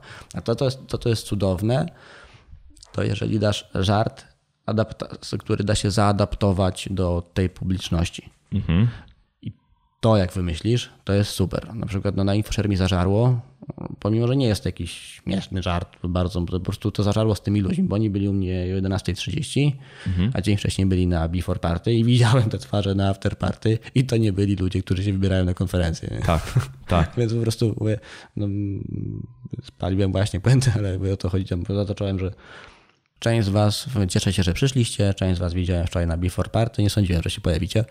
I, i tam oczywiście deli, to taki delikatny śmiech, ale on bardzo szybko zażarł, ale też ci ludzie po prostu tam byli w takim stanie, że oni, aha, no tak, tak, tak. Tak, tak. Znaczy odnaleźli się w tym. Tak. I potem coś tam mówię, że tam jadę między jeżdżę od firmy do firmy i pomagam im ułożyć narrację tam w różnych rzeczach, prezentacjach, reklamach, blogach, więc w zasadzie mógłbym powiedzieć, że zarabiam na życie opowiadaniem historii, no ale ten login był już zajęty.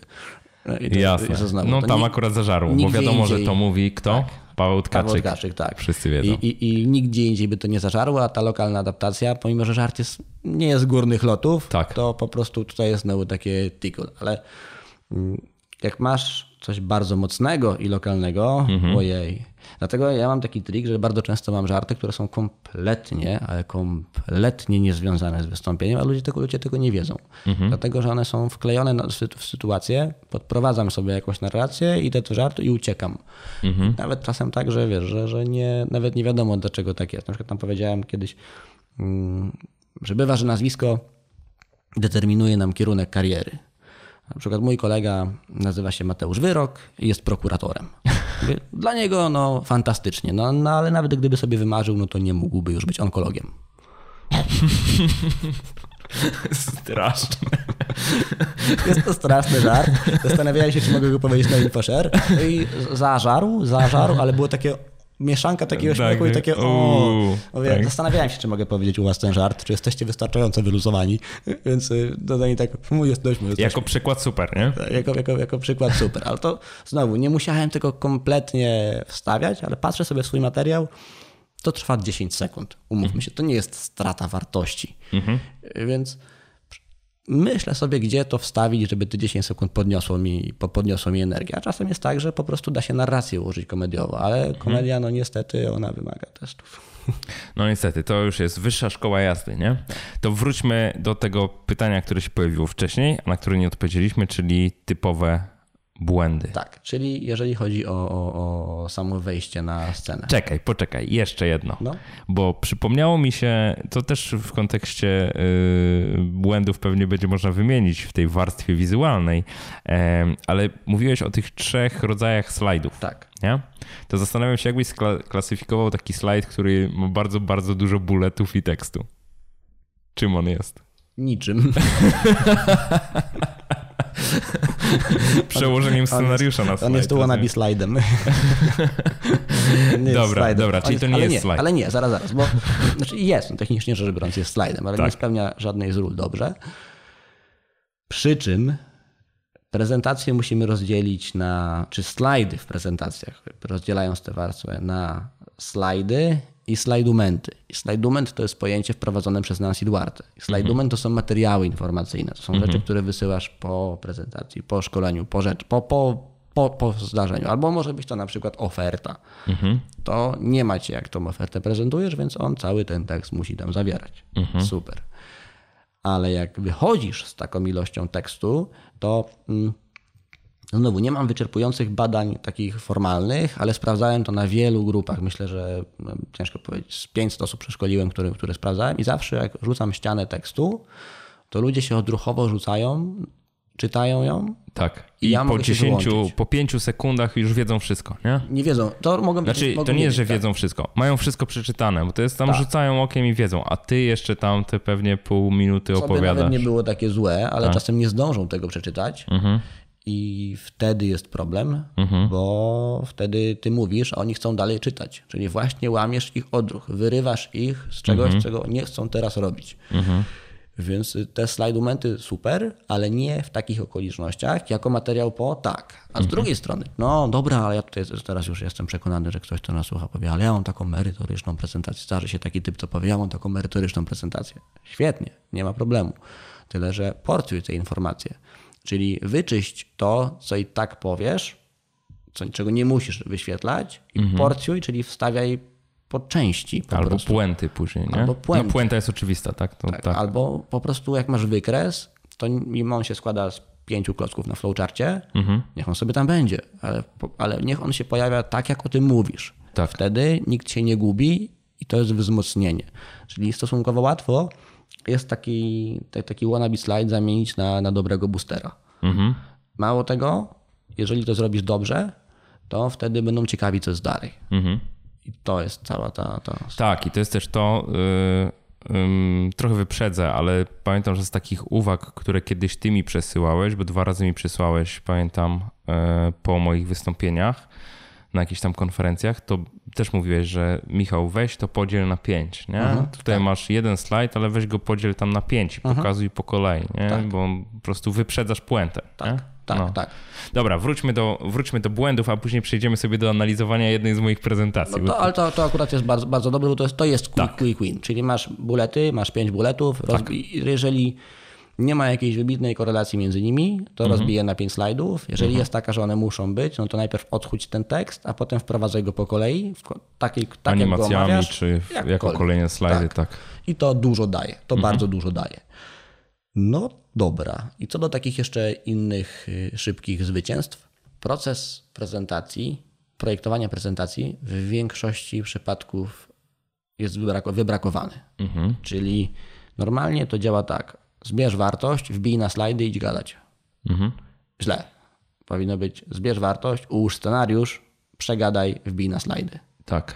I dopiero idź gadać. Tak. I każdy Przećwicz jeszcze i idź gadać. tak, no to czyli właśnie ten trzeci, czyli przećwicz, nie? czyli przećwicz, czyli idź gadać i dopiero wtedy, i dopiero wtedy idź gadać, tak. Tak. I to są rzeczy, i to każdy potrafi zrobić.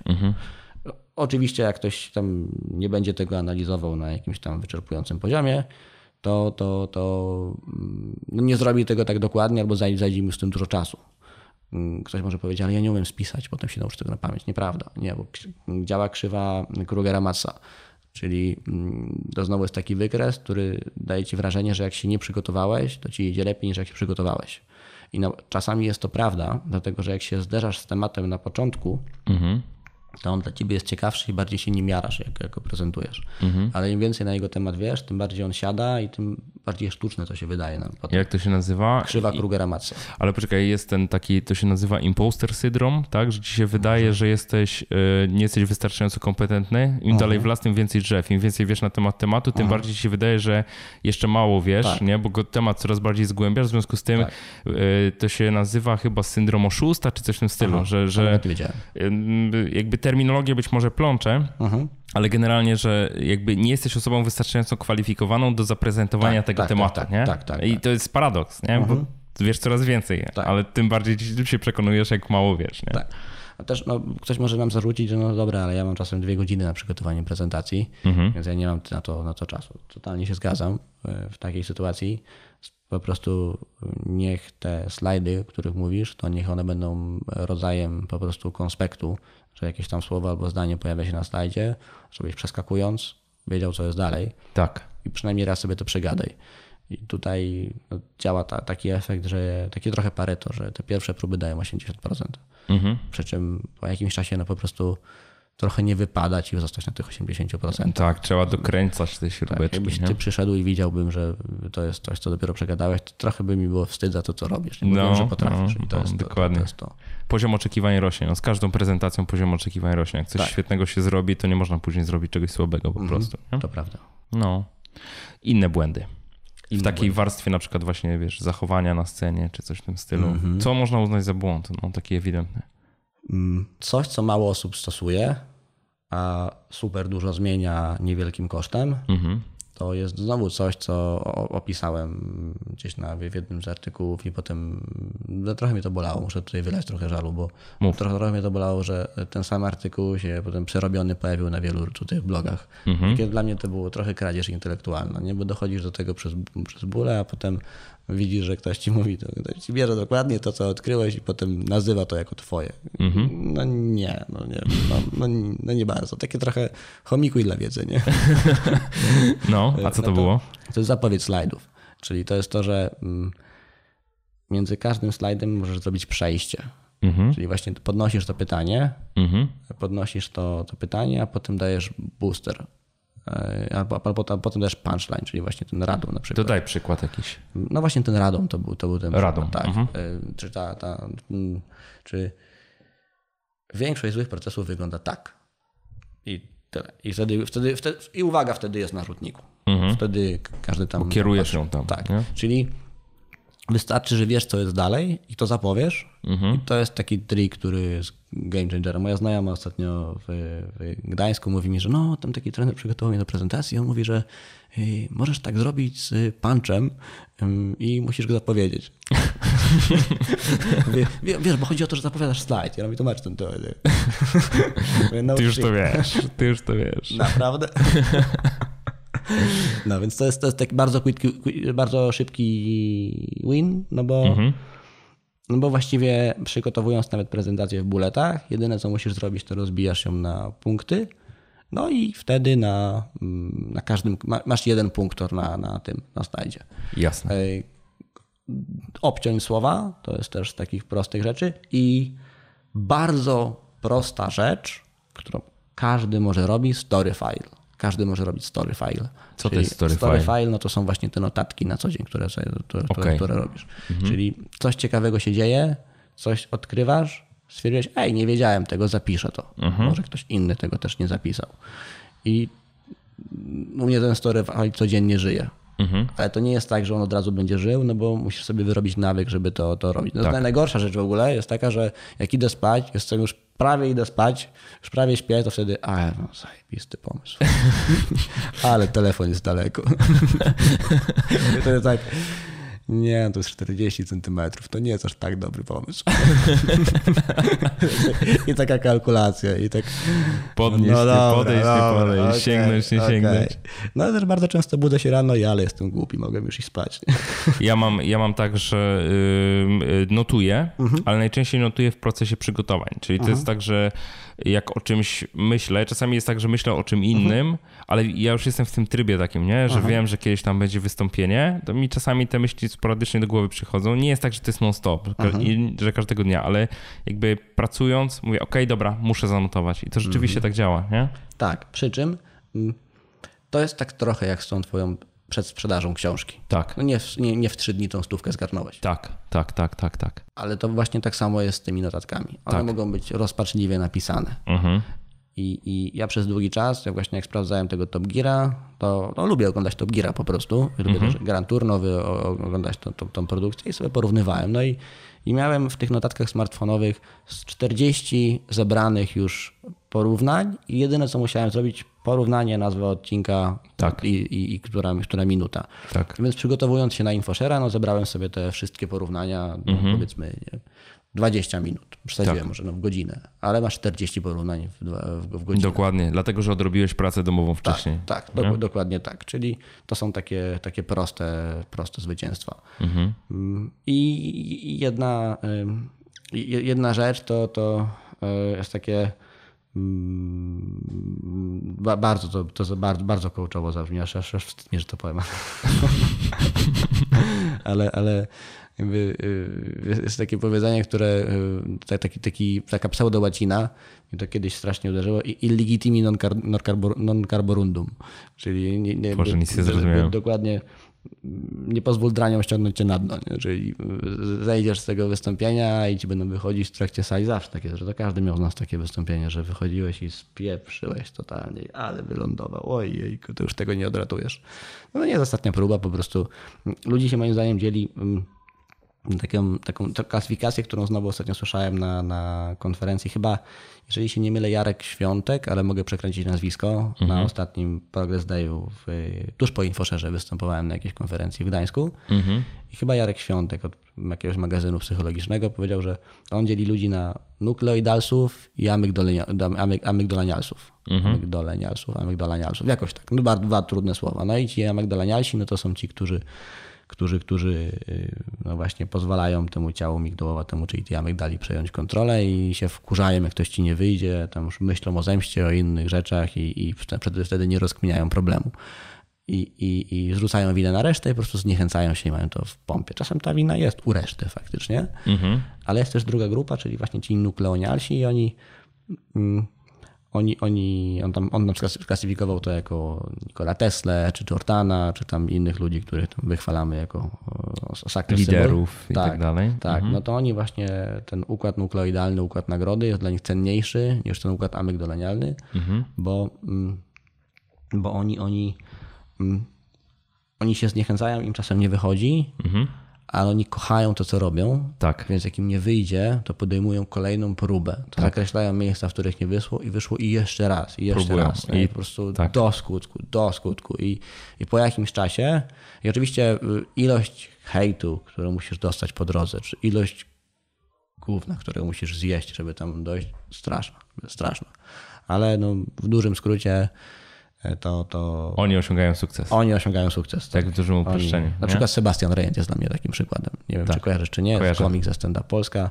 Genialny komik, moim zdaniem dzisiaj jeden z najlepszych, jeżeli najlepszy w Polsce. Mhm. A pamiętam czasy, kiedy Stand Up Polska nie chciano go brać na występy, no bo po prostu się do tego nie nadawał. Tak, bo był za cienki, nie? Był za cienki. mówiąc zupełnie wprost. No ale się nie poddawał, szedł do przodu. A dzisiaj to... jak biorą go na... On dzisiaj musi pojechać na wielką trasę Stand Up Polska, bo się bilety nie sprzedadzą.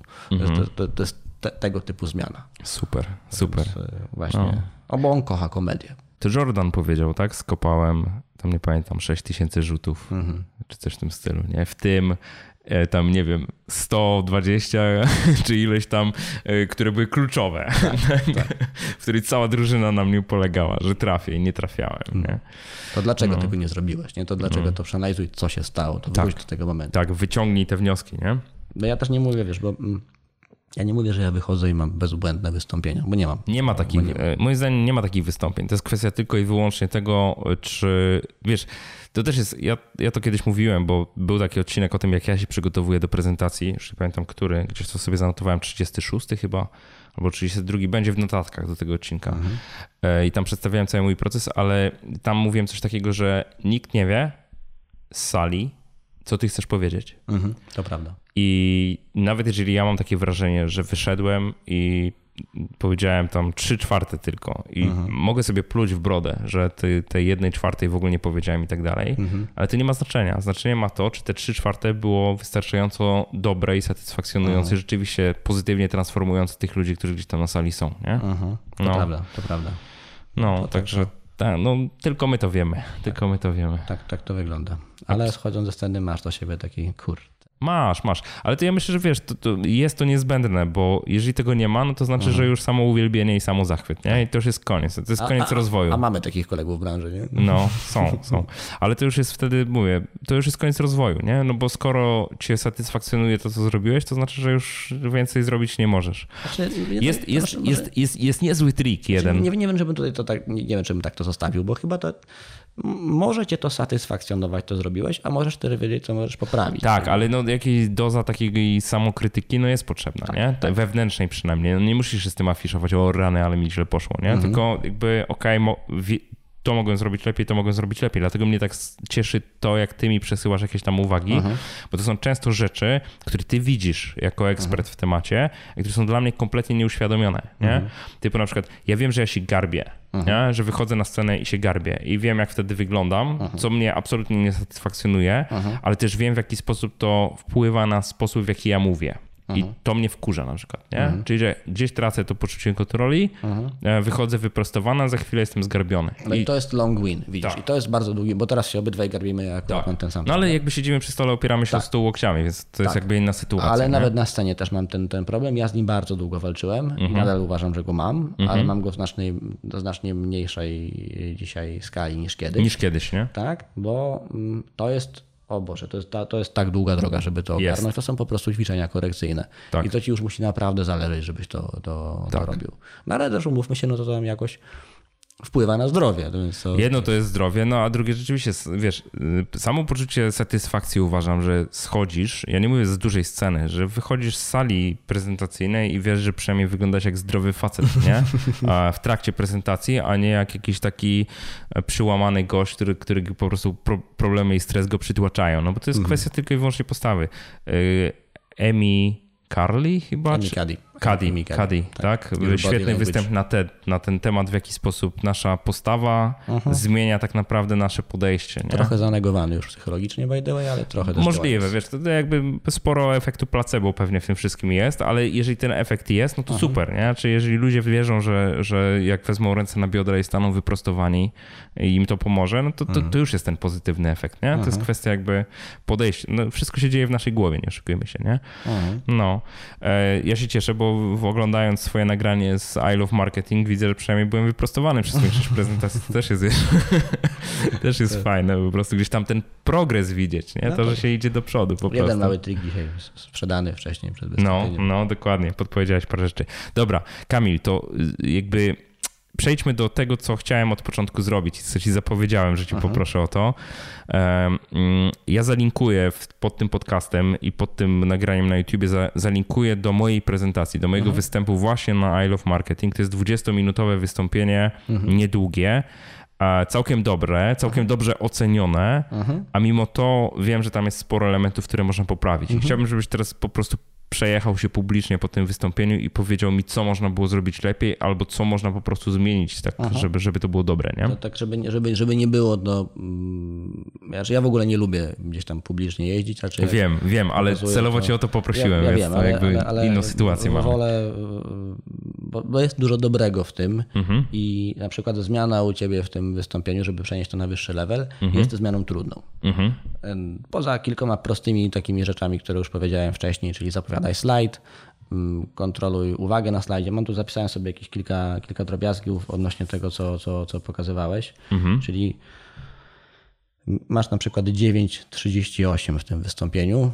Co to jest 9.38? To jest fragment wystąpienia. 9 okay. minuta 38 9 minuta 38 sekunda, tak, dobra. Rzucasz tam albo 36, jakoś tak, ale gdzieś w tych granicach jest slajdy macie, nie musicie ich czytać. Mhm. To znaczy, że tam wjechałeś z tabelą.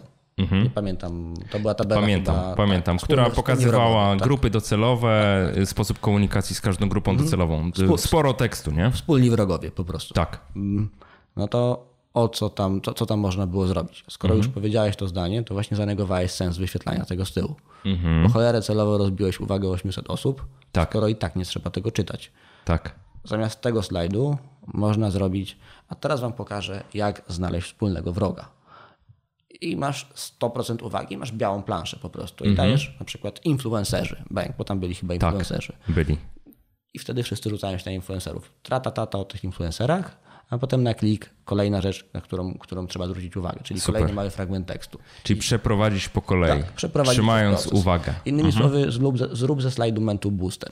Mhm. Czyli właśnie zrób, zrób, to, zrób, zrób to tak. Mhm. To, takich rzeczy jest dużo. I one to są proste zwycięstwa, tylko tak. na podstawie przerobienia slajdów to już zadziała. Abstrahując od warstwy graficznej, która mogłaby być trochę lepsza, tak. aczkolwiek ona nie ma aż tak dużego znaczenia, jakby się mogło wydawać. Czyli Wydawanie, Do... tak. Dobra, to tu dodam od razu, że już mnie z, w trakcie naszej rozmowy zainspirowałeś do tego, że w zasadzie ten slajd nie powinien się jako taki znaleźć w samej prezentacji, tak. tylko w materiałach później jak daję, no to jest rozszerzona wersja prezentacji dla tych osób, które tam sobie będą chciały te slajdy przeczesać, nie? Owszem, tak no. to powinno wyglądać. Tak, tak to powinno, powinno działać. I ja mogę załączyć, jak wyglądają slajdumenty, jak wyglądają slajdy, to wtedy łatwo sobie to. Super, to w ogóle to. bardzo cenna rzecz. Nancy Duarte wypuściła darmowego e, e-booka Slidox, mhm. który rozpisuje po prostu te, te slajdy, slajdumenty, bo to nie jest moja teoria, slajdy, slajdumenty. Mhm. To jest jakieś tam uzupełnienie tego, co, co, co dzisiaj e, szkole. Rozpisuje po prostu podział prezentacji na, dwie, na, na cztery, cztery części, czyli masz zewnętrzne, wewnętrzne, mhm. slajdumenty i slajdy. Mhm. Czyli na przykład slajdumentem będzie oferta, którą wysyłasz. To jest zewnętrzny tak. przykład czegoś. Tak. A raport będzie wewnętrznym slajdumentem. Jasne. A y, na przykład y, sprzedaż produktu na konferencji będzie slajdem zewnętrznym. Tak. Sprzedaż idei do. A z kolei strategia sprzedażowa tak. być może będzie wewnętrzna. Będzie slajdami wewnętrznymi. Mhm. Tak. I to, ten podział bardzo dużo upraszcza. I on też y, jest niestety trudno zjadliwy dla, dla, dla ludzi, którzy, dla no, korporacji, jeżeli nie są w zarządzie. W ogóle to jest fenomenalna rzecz, którą odkrywam. Najlepiej pracuje mi się z zarządami, bo oni nie boją się powiedzieć, że robią coś źle. Tak. Specjaliści boją się powiedzieć, ale że my robimy to źle, bo to zarząd wymyślił. Mhm guys, ale zarząd to też są ludzie. Oni tak. też się Mają mylą. prawo się mylić. Tak. Kurde, no jeżeli pracujecie w takiej firmie, że nie możecie zwrócić uwagi swojemu przełożonemu, to zmieńcie firmę. Coś robicie źle, albo firma robi coś źle. To nie, nie może tak wyglądać. Ja mam kilku, o, podam przykład, bo myślę, że tutaj mogę go, go, go użyć. Myślę, że mam zgodę a, a, a priori wydaną. Michał, Michał Sadowski, Brand 24. Tak kurde, tam każdy może każdemu powiedzieć, co jest źle lub dobrze. Nie po to, żeby go schejtować, żeby to tak. poprawić. Ja w Brand24 robię teraz taki projekt, nazywam go projekt Avengersów. Po prostu kocham te projekty. Jest kilka firm, z którymi to robię. Mało z kim się decyduje w ogóle to zrobić, abstrahując od korzyści finansowych, mhm. bo muszę wiedzieć, że oni naprawdę chcą przejść przez tą ścieżkę. Jaki mhm. był problem? Michał miał dzisiaj za dużo wystąpień. Tak. No bo wiesz, no jest. No jest popularny, tak. do, dobrze prezentuje, tak. E, jest duże zapotrzebowanie tak, na niego. Więc nie mógł akceptować tych wystąpień wszystkich. Mhm. No to mówię, słuchaj, ziomek. Tu są warunki mojego barteru. Stwierdził, odpada. a potem, a ja zrobię to. Okej, okay, zróbmy to. Więc nie, żartuję, ale, ale, ale ogólnie mówię, Michał, yy, Sadek, Sadek, robimy tak, że biorę Twoją ekipę, wybierz sobie taką siódemkę osób, czy tam ile osób potrzebujesz, przeszkolę Was najpierw, całą firmę przeszkolę z tej metodyki, żebyście mieli zajawkę. Niech przyjdą ci, którzy po prostu chcą, nie wszyscy, tylko ci, którzy chcą.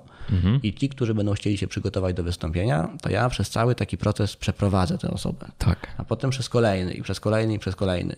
I ja ci ich zostawię w momencie, w którym będą występowali co najmniej tak dobrze jak ty. Mhm. I dzięki temu brand jest marką i za rok to ktokolwiek pojedzie z, z Brand, z Brand 24 na wystąpienie, będzie masakra. Tak. Ja to wiem, że pojadą. Po prostu wiem, że za ten rok to będą masakratorami i niszczycielami. To po prostu, jak, jak pojadą w piątkę, to ta scena jest ich.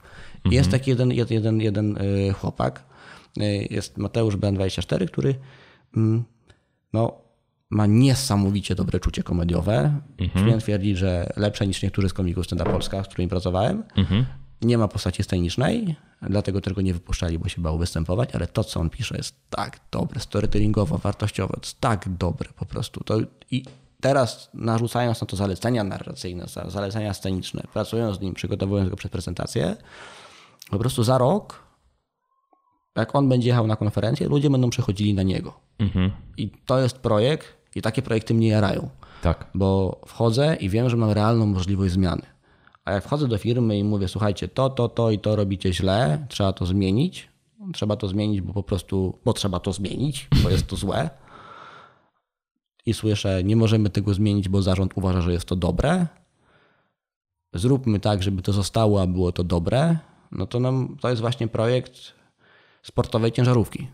Tak. No, no za cholerę nie chcę konstruować sportowej ciężarówki albo transportowego samochodu sportowego. No to no, nie będzie działać po prostu. Czy może będzie, ale będzie to trudne. I nie chce mi się tego robić, więc na szczęście dzisiaj jest już tak, że nie mam też takiej potrzeby za bardzo, bo no bo nie śpię, bo robię slajdów, do roboty po prostu. Super, super. Dalej.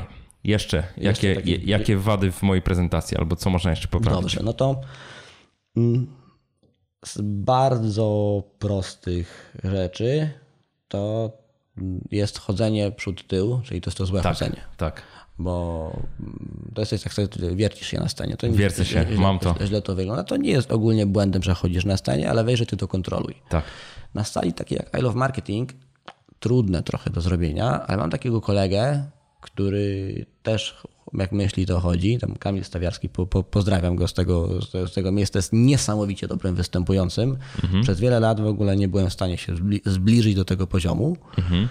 A co ciekawe, jest oraklowcem, mhm. czyli to głęboka technologia. Głęboka technologia, tak. I dobrym oraklowcem. I on chodzi po sali. Mhm. Ja w ogóle zaczyna, przepraszam, będę chodził, moje stopy napędzają mózg. w ogóle pierwszy śmiech wytrąca, dobry. Wytrąca wszystko. Tak, ale, ale, ale to jest jakby jedna rzecz. Natomiast druga rzecz jest taka, że mm, po pierwsze już trudno cię skrytykować, bo sam się skrytykowałeś. Tak. Po drugie on sobie chodzi po tej sali i przed, na przykład przed wystąpieniem rozstawia sobie rzeczy, po które sięga w trakcie. I ty mhm. nie wiesz, gdzie są te rzeczy. On wie. Mhm. Mhm. Czujesz się po prostu jakimś schizofrenicznym labiryncie. wow, co się stało właśnie? Takie, ej, i jesteś obok siebie, on sięga ci po ten i ten na przykład przedmiot symbolizuje coś tam. I składa cię w tym. Jest, jest, jesteś w labiryncie, jesteś w jego labiryncie w tym momencie. On wie, że ma totalne panowanie na sceną. Wymaga znowu zajebistego przygotowania, ale mhm. to jest mhm. ten moment taki wow, o kurde, wiesz, to, to, no więc to jest jakaś jedna, jedna z rzeczy. Tutaj raczej nieogarnialna na tej scenie, ale na to, na to chodzenie to mam mm, przykład, ale nie chciałbym tego zdradzać publicznie, to ci powiem później. Dobra, ale jak, jak to przewalczać? Jak byś z tym pracował? Jeżeli chodzi o łażenie? Tak, żeby przestać sobie... chodzić przód tył. Nie, nie żeby przestać chodzić. Możesz, znaczy... Ja mogę chodzić z prawej na lewą Znowu. na przykład, ale jakby wiesz, żeby nie było tego taki krok przód, krok tył. Ja wiem, że ja to mam. Tomek, Tomek Kamel ma taki trik, mhm. że sobie kładzie, że tam takim ludziom kładzie filiżanki na nogi i oni trenują z filiżankami. Dziwne, ale działa. Okej, okay, czyli, czyli jak. Dobra, no mhm. okej, okay, czyli trening wcześniejszy. Tak, mhm. aczkolwiek to jest trochę wbrew naturze. Ja nie lubię robić rzeczy, które są wbrew mhm. temu, co, co robisz, więc łaź sobie po tej scenie po to, że łapiesz kontakt z tymi ludźmi, którzy siedzą bliżej. Tak. Albo z tymi ludźmi, którzy siedzą w tym rzędzie. Czyli idziesz tam w jakimś kierunku po to, żebyś się złapał kontakt z tymi ludźmi konkretnymi. Mm -hmm. Znowu, nie jest to możliwe, kiedy byś na przykład prowadził Opole. No teraz już w ogóle niemożliwe z Opolem, no ale mm -hmm. w ogóle... No, w tym roku W tym roku niemożliwe. Nie? Może się sponsor w przyszłym znajdzie. Straszne to, nieważne. Więc, więc, więc nie jest to możliwe, kiedy prowadzisz galę telewizyjną, mhm. ale jeżeli jesteś na wystąpieniu merytorycznym, uważam, że zupełnie nie przeszkadza, jeżeli podejdziesz i wtedy grasz interakcją z publicznością. Tak. Kogoś tam możesz zapytać o coś. To jest fajne. Komicy tak robią, nie jest to błędem. Mhm. Mm. Więc taka, taka, taka, taka rzecz. A jeszcze cię zapytam od razu, jeszcze mhm. zanim przejdziemy do kolejnych błędów. Jak to jest z tym łapaniem kontaktu z publicznością? E, niektórzy doradzają, żeby sobie wybrać tam jakieś pojedyncze osoby, do których mówisz mhm. na sali. Nie? Mhm. A dobry sposób, czy... Jest to jakaś strategia, tak? nie, nie jest to zła strategia. Okej. Okay. E, czy tak... jakieś inne sposoby A, jeszcze? W kształcie litery M możesz tą salę omiatać. Wzrokiem, tak? Tak. Możesz po prostu spojrzeć na kogoś. Przede wszystkim... Mm, w kształcie taki... litery M. Ty, dobre, dobre, nie, nie pomyślałem o tym. To jest tak, że jest ten moment przełamania, kiedy nie jest ci wstyd za to, co robisz. Mhm. Już to zaczynasz lubić nawet, bo już wiesz, że to ma jakąś wartość. To wtedy po prostu patrzysz na tych ludzi, a oni ci oddają pozytywną energię. Więc to już się wtedy samo przełamuje. Jasne. I to jest taka. Ja, bo są. Uważam, że trochę w wystąpieniach pochodne są z dwóch szkół aktorskich: mhm. ze Strasberga i Stanisławskiego. Mów dalej. Stanisławski to był taki koleś, który wyszedł z założenia, że emocje wychodzą od ciała. Mhm. Tak jak wiesz, tam zachowuje się ciało, tak ty się czujesz. A Strasberg powiedział, nie masz racji, emocje idą od wewnątrz, a wtedy ciało je naśladuje. No jakby panowie żyli dzisiaj, to by się dowiedzieli, że jeden i drugi miał rację. Mhm. Bo by to podłączyli tych badanych pod fMRI i by wyszło. Mhm. A no, prawda jest taka, że po prostu na niektórych pewnie działa to, a Na innych działa coś to. innego. Tak. I, i, i, znaczy pewnie działa i tak, i tak, ale no nie narzucaj metody. Tak. No nie lubię narzucać metody. To też jest taka rzecz, że mm, koszt tego, że nie narzucasz metody jest taki, że dłużej trwa trening. Mhm. Bo jak wybierzesz jedną metodę, to rób tak nie? i działa. Albo lepiej lub gorzej, ale coś tam działa. Mhm. A jak nie narzucasz metody, no to to ci idzie naturalniej, ale dłużej, bo więcej prób dłużej, musisz dokładnie tak. zrobić. Ale to też, dlatego też na przykład nigdy nie, nie, nie może nie to, że nigdy, ale bardzo rzadko mm, akceptuję projekty, czy tam wyceniam projekty godzinowo. Mhm. Bo ja uważam, że mm, Liczy się efekt, nie? tak, jeżeli, jeżeli spojrzę na to, jak kogoś podpisuję, to ja bym chciał, żeby to ci ludzie wymiatali. Tak. Nie? To, no, to mój tata jest takim, tak- takim przykładem, że on był matematykiem i fizykiem i jego po prostu uczniowie yy, tam w małej miejscowości, bo on uczył matematyki w latach 80. yy, w miejscowości Oleszno pod Włoszczową, co jakby coś jest pod Włoszczową, więc No to, to, tak. pokazuje to musi być małe. skalę. No i on tam zaczął uczyć i w pierwszym półroczu, jak dzieci miały 10 lat, czwarta klasa podstawówki, postawił na półrocze 15 szmat, czy tam 18 szmat. No, po prostu w takiej małej miejscowości to to się nie mogło skończyć bez, bez echa. No i przyjeżdża ten kurator i mówi, kozioł zdurniał, nie? mówi, panie kozioł, tam co pan, i tu byś musiał wypikać tę odpowiedź. Tak. E, Po pierwsze to proszę się tak do mnie nie zgłaszać, bo ja po prostu nadrabiam wasze braki. Ci, te dzieciaki nie, nie znają matematyki z klas 1-3. Nadrobimy, to się zrobią resztę. Tak. Ale parę lat później jadą z tym, jedzie z tymi dzieciakami na olimpiadę matematyczną do Kielc, czyli już tam stolica województwa. No i był taki jeden ziomek, nazwijmy go Zenon powiedzmy, który, który od lat wygrywał jakaś prestiżowa podstawówka w Kielcach. No i przyjechał, przyjechał, przyjechał yy, właśnie ojciec tam z trójką dzieci i mówi tam, ktoś mu, ktoś mu się wbił na to podium, na te wyróżnienia, już nie pamiętam, ale gdzieś tam wysoko się wbił. No i yy, podchodzi do niego ten Zenon, bardzo głupi pomysł mojego ojca, który jest nieprzejednany w pewnych rzeczach i mówi, no, Krzysiu, Zenon lat, 7, lat, lat, lat, lat 50, powiedzmy, czy tam 60. Du, dużo więcej niż mój ojciec, który miał 27, bo kończył studia. E, no, Krzysiu, udało ci się, dobry rocznik ci się trafił. Miałeś szczęście. A mój ojciec, nie, nie, Zenon, to ty miałeś szczęście. Oni są dopiero w siódmej klasie. No i potem byli w ósmej. Już nie oddał tego prowadzenia do końca, ale no, no po, poświęcał się temu w 100%. To tak naprawdę dla idei, no bo to nie były czasy, kiedy zarabiałeś na nauczycielstwie. Tak. Ja No, do uwierzę. dzisiaj się nie zarabia, szczególnie na nauczycielstwie. Ja uważam, że to właśnie jeżeli się podejmuje jakiegoś zlecenia, no to analizuję, jaki jest stan na, na, na dzień dobry, ile mamy czasu. Mhm. I, I mówię, mniej więcej wiem. I mówię, to jest taka, taki job, taki cash, mniej więcej tyle, ale nie będę liczył godzin, bo ja nie chcę się stresować z każdą godziną. No, dokładnie. E, No, a jak nie, to nie, po prostu nie gramy. Wracamy do VAT. E, albo tego, co można poprawić. Masz coś jeszcze na liście? Mam dużo rzeczy, które można przeanalizować, natomiast sporo, te, sporo tych tematów, które, które tutaj masz, ja je muszę y, rozpisać Tak. słowo do słowa i pokazać wersję przed i wersję, wersję po. A, To, co jest u Ciebie fajne w tych wystąpieniach, to one się wszystkie opierają na schemacie problem, rozwiązanie, kolejny problem, kolejne rozwiązanie i głębia obserwacji. Czyli dużo z tych rzeczy jest takich, że ej, nie wpadłem na to, też mi to pasuje. Mają uniwersalny motyw, czyli zapisałem sobie jakąś tam jedną rzecz. Nie chodzi o to, czy macie fajne biuro, chodzi o to, czy potraficie pokazać, jak dbacie o customer experience. tak. I to jest uniwersalny przekaz. Tak. To wieloma osobom będzie rezonowało. Ja na przykład, i, i potem, i to jest wysoki poziom abstrakcji, Mhm. zjeżdżasz na niższy, mówisz, ja na przykład tak dbam o książkę, 15-sekundowy filmik i zaklejasz. Tak. I potem, czyli no i co mi to daje? No i ten filmik generuje mi ileś tam wejść. Tak. Czyli zobacz, jaki masz schemat. Problem, rozwiązanie, po co mi to? Tak. Nie? I, to, i, I wszędzie w wystąpieniach są schematy. U ciebie to jest spoko. Narracyjnie dałoby się to po prostu podnieść. Timing slajdowy by się dało podnieść.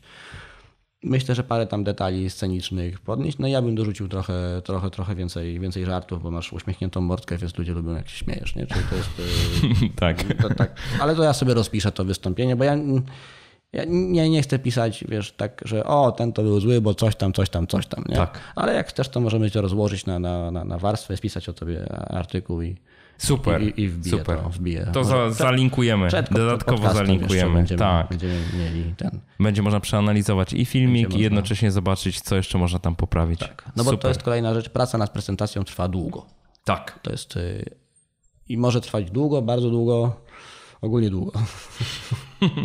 Analiza też trwa długo, dlatego takie qui- quick winy od razu, ale takie, ale takie, takie no, rzeczy, które są faktyczną transformacją, no to kurde, no, to jest twój temat, wymyślałeś go ileś czasu, gadasz go przez godzinę, ktoś wejdzie, nie znajdzie wszystkiego od razu.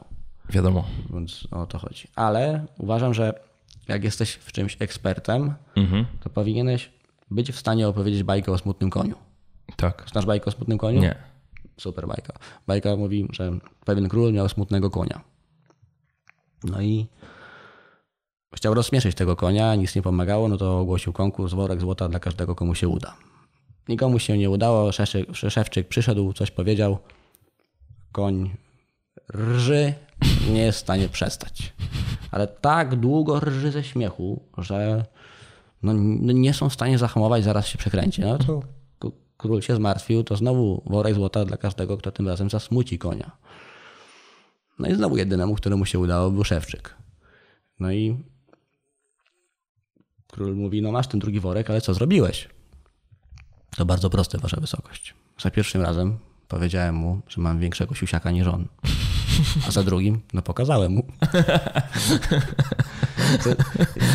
I dla mnie to ba- bajka o smutnym koniu to jest taki test eksperta. Czyli mm, jeżeli autentycznie wiesz, wiesz, że potrafisz coś zrobić, to możesz powiedzieć, że potrafisz to zrobić, ale potem to musisz dowieść. Tak. Bo jak tego nie dowiedziesz, to cóż z ciebie za ekspert. Bo każdy, może nie każdy, ale, ale dużo osób jest, potrafi nauczyć się tam struktur, reguł, jak przeczytać książki o tym mówić, ale osób, które wezmą, we, wezmą coś i to wdrożą, jest, Zastosują jest praktycznie. już niewiele. No, dokładnie. I to jest ten. Tak. Powiedziałeś Kamil o książkach e, przed chwilą i myślę, że to jest dobry moment, żeby spróbować wymienić jakieś miejsca, z których można tą wiedzę o, o tym, jak doskonalić swój warsztat Mhm. tak. po prostu przedstawić i wymienić. Także jak masz jakieś propozycje, to wal śmiało.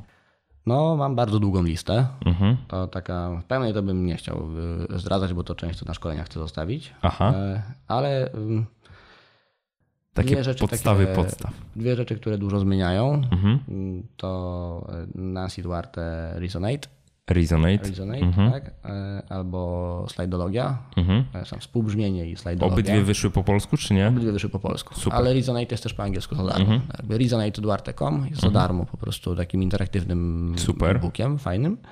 I też z odniesieniami do filmów i takimi filmów. Jest, jest fajnym, fajnym tym. Dzisiaj bym powiedział, że super warto jest trochę shitty writing, czyli taki trochę taki zbyt ogólny ten writing, taki mm, no, Wysoki poziom wysoki ogólności. poziom ogólności, musisz się trochę wysilać, żeby to mierzyć, ale jak to zrobisz, no to jest spoko. Mhm. Nie jest to pasjonuj, nie, nie jest to beletrystyka, którą czytasz do, do, do, do snu, ale ma dużo, dużo fajnych rzeczy. No i taki mm, totalny protip, taki po prostu coś, co niedawno odkryłem, że w ogóle można to robić. Yy, No bo ludzie ci powiedzą, no ale ja po pierwsze wolno czytam po angielsku, albo w ogóle wolno czytam, albo nie mam czasu na czytanie, no to mm, słuchaj tego. Tak jak teraz podcastu, po prostu słuchaj. I jest taka aplikacja Audible, Audible y, Amazona. Tak. Chyba Amazona, tak sądzę, że tam w Amazona z Ama- serwis. Z Amazona możesz sobie to, to, to ściągać. No i słuchaj rzeczy głębokich, czyli jak powstaje komedia, jak powstaje storytelling, jak powstają, jak powstaje, nie wiem, modele do oceniania narracji. No, już- To już było zrobione, ktoś już to zrobił. Tak. I to są czasem rzeczy, które się 7 godzin słucha, no ale no to jest 7 godzin, no to jest do Gdańska i z powrotem. Czyli po prostu zamiast muzyki w tle, to, Tak. to, to książka. I jak ja zobaczyłem, że kurde, mogę sobie tego czytać, możemy sobie to słuchać, Zamiast czytać. zamiast czytać i mogę to robić wszędzie, nawet jadąc samochodem, Widzisz, dla nas to jest naturalne, tak? Tak. Bo my, że tak powiem, ja nagrywam podcast, słuchacze słuchają i to jest to najlepsza metoda, jaka może być. Wiesz, dlaczego zacząłem nagrywać podcast? bo bo słuchałem podcastów. A. I się przekonałem, że to jest tak super, nie? Wiesz, że kurczę, e, mówię, nie tylko ta warstwa słowna, tylko też emocje jakieś tam, Mhm. nie? No przy książkach jest trochę inaczej, bo to jednak lektor czyta, nie? Ale tak siedzi dwóch facetów i gada, no to to Mhm. zupełnie inaczej się odbiera, jak się słyszy po prostu. To prawda, No. to prawda. No to tak. Czyli Nancy Duarte głównie, tych o storytellingu, Mm, kogo wskażemy? No, jest tylko jeden typ, o którym się podpiszę Wiem, totalnie. Że Jestem, mm, jest- jestem pseudofanem. e, Nie pseudofanem, psychowanem chyba Fanem, jesteś. Tak, Paweł Tkaczyk oczywiście uwielbiam, uwielbiam e, jego, jego konstrukcje storytellingowe. Co jest ciekawe, jest jedną z tych osób, że na InfoShare 2014 ja też występowałem. Nie, nie poszło nam, bo tam z kolegą występowaliśmy z różnych powodów, trochę nam nie poszło. Mhm. To wystąpienie niestety wisi do dzisiaj jeszcze. Zalinkujemy. Nie robię tego. Nie, ja bym jednak tego Po nie złości. Mm, Nie. Ja cię czymś skrzywdziłem. Żartuję, żartuję. No. E, I potem poszedłem na prezentację Tkaczyka i on to robił tak dobrze. I myślę sobie, kurde, muszę rozkminić, o co temu człowiekowi chodzi. Mhm. I, i, i, i, I to też taki był ważny moment, że przestałem się wkurzać na to, że ludzie robią coś lepiej, tylko zacząłem analizować, jak to robią. To jest chyba to, to, Złota to zasada. jest złota zasada że we wszystkim, że nie wkurzaj się, jak ktoś coś robi lepiej, tylko pomyśl, jak Podpatruj. on to robi i podpatruj. Więc tak był taki moment, że po prostu wysłuchałem z nim tych prezentacji wielu. One się oczywiście trochę powtarzają, ale, ale to nic, bo i tak dostrzegasz parę nowych rzeczy. I on tam sypał jakimiś tytułami książek. Tam z kla- klasyką sypał, powiedzmy Campbellem i, i, i, i, i, tam o monomicie książką, czyli o takiej podstawowej strukturze do, do epiki. Ym, Ale potem jak zacząłem tego słuchać, to myślę sobie, ej, może jest więcej takich skaczyków na świecie. No i okazuje się, że jest. Na przykład jest Ira Glass. Tak. Czyli to jest ten... Gość od This American Life, Tak. najpopularniejszej chyba audycji radiowej w Stanach, zresztą Tak. nie tylko w Stanach, Mhm. tygodnio, cotygodniowej. Tam się od niego odkleili ludzie, którzy robią taki podcast, który się nazywa Serial. Mhm, tak, tak, tak. A to jest absolutnie świetne i do posłuchania rzeczywiście, w jaki sposób oni tą narrację rozwijają. Nie? Mhm. No to jak przesłuchasz sobie 20 wywiadów z Ira Glassem, to widzisz te schematy. Mhm. A jak je widzisz, to możesz próbować użyć. A jak Tak. możesz próbować użyć, to już możesz poprawiać. Super. Więc tak jakbym miał wskazać. No i też y, mam nadzieję, że gdzieś tam w okolicach stycznia w końcu wypuszczę swoją, o, swoją książkę o, o wystąpieniach, bo materiału mam dużo, a, a nie mam czasu go spisać, ale wierzę, że to się w końcu zmieni. Czat. Czat. Powiedz jeszcze, bo tak cię chciałem zapytać, trochę się to przewijało y, w, między wierszami, ale tak, masz firmę, pracujesz z klientami. e, Gdyby ktoś na przykład chciał z tobą pracować, takie miałby wyobrażenie, że okej, chce się podnieść te swoje umiejętności i tak dalej, to abstrahując od tego, czy się dogadacie, czy się nie dogadacie od strony finansowej, ale jak, jak taki proces z grubsza wygląda? Ile on trwa? A jak do tego podchodzisz? Jest kilka, kilka rzeczy. Bardzo często jest tak, że mm, ludzie nie potrzebują być mistrzami świata, potrzebują mieć narzędzia, które sprawią, że nie będą brodzić. Mhm. przykład takiej grupy, której prowadziłem, jedno z fajniejszych szkoleń dla, dla informatyków. W ogóle Białystok, 10 rano, niedziela, więc to jest już klimat, który nadaje pewien. Ty umiesz, ty umiesz tę historię opowiadać, ja widzę, kurczę. Białystok, 10 rano. Tak, tak, tak, tak. Ta narracja jest fajna. pier- Pierwszy kadr. nie? Tak. pier- pierwszy, pierwszy kadr. Tak faktycznie było, że ugościli mnie dzień wcześniej, a Białystok potrafi gościć. Zdecydowanie twoja wątroba uświadamia sobie, że nie urodziła się w Białymstoku. E, No i 10 rano tam informatycy, oni już w ogóle luz, ty po prostu ledwo do drzwi trafiłeś. No i przychodzę taki zmęczony, tam praktycznie zniszczony i się pytam, po co tu jesteście? Taka cisza. Jesteśmy chujowi w wystąpieniach. To muszę wypikać, no. A ja tak. I chcecie być zajebiści? Wystarczy nam, że nie będziemy chujowi. Ja się tak strasznie ucieszyłem, jak to usłyszałem, bo ja pomyślałem sobie, to będzie szkolenie oparte na szczerości. Tak. Wszystko będziemy mogli wyeliminować. Więc taką pier- pierwszą rzeczą, którą, którą robię i ona dużo zmienia, to jest szkolenie. Ja może być to, nie wiem, szkolenie otwarte, bo, bo to często zacząłem teraz organizować. Kiedyś robiłem tylko zamknięte, a teraz stwierdziłem, że już gdzieś tam się zbierają te grupy, więc, więc, więc, więc, spoko. Super. Robię po prostu zamknięte warsztaty. Jeżeli ktoś rozumie tę te, te, te metodę, bo ona wymaga naprawdę wielu zmian, to spoko, to możemy sobie grać.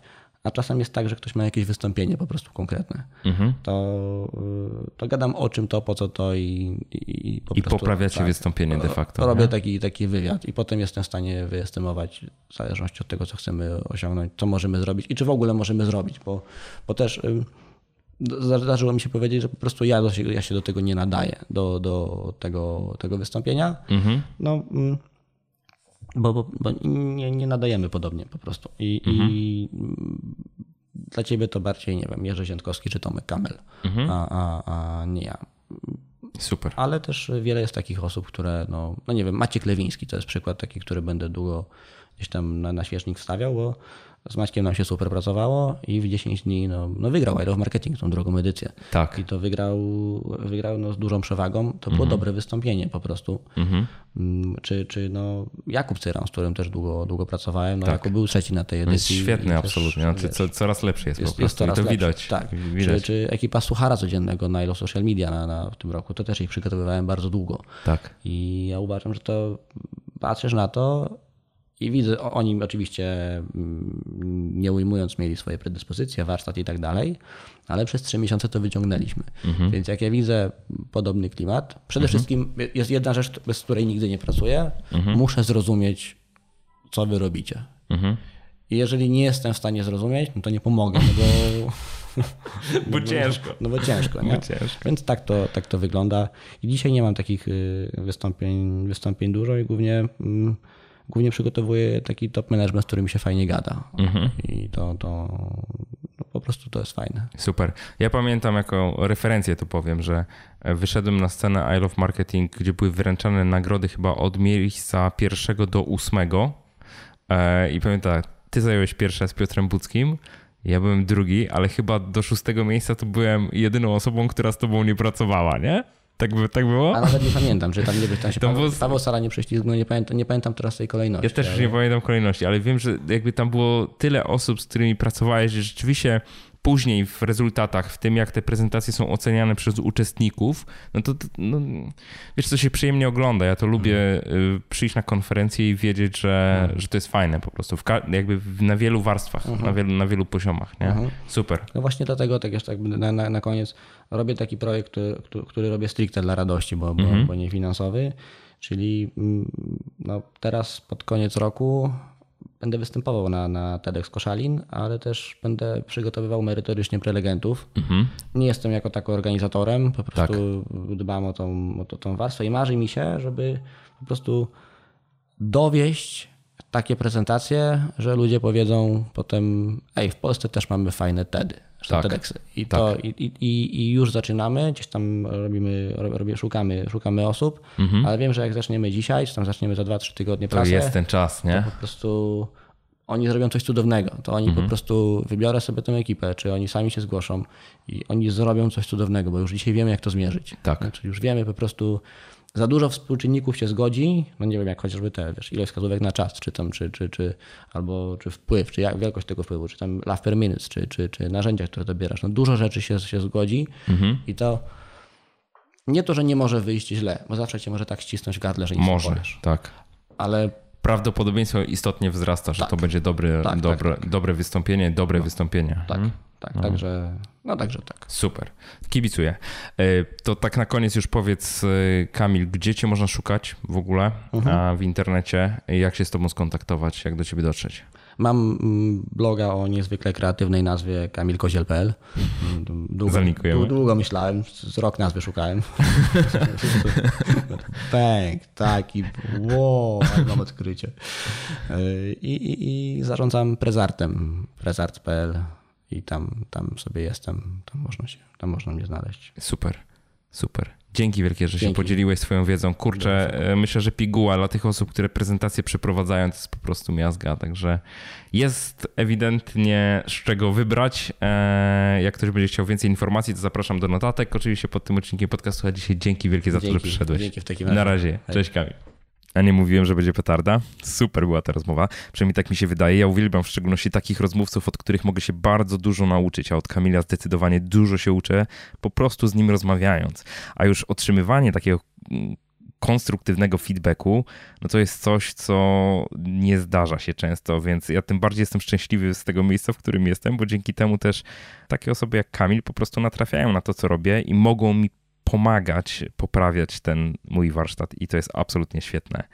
Bardzo polecam e, zerknięcie do notatek do tego odcinka podcastu pod adresem jakoszczędzaćpieniądze.pl ukośnik 101, tak jak 101 odcinek podcastu, bo tam znajdziecie linki do wszystkich tych książek, prezentacji, e, źródeł, które wskazywał e, Kamil, tam również znajdzie się ta prezentacja, którą Kamil e, krytykował, ta moja prezentacja.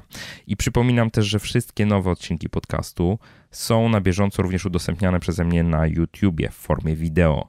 E, także zachęcam, jeżeli chcecie zobaczyć tę rozmowę również mm, w formie filmu, to za, zachęcam do wejścia na mój kanał na YouTubie.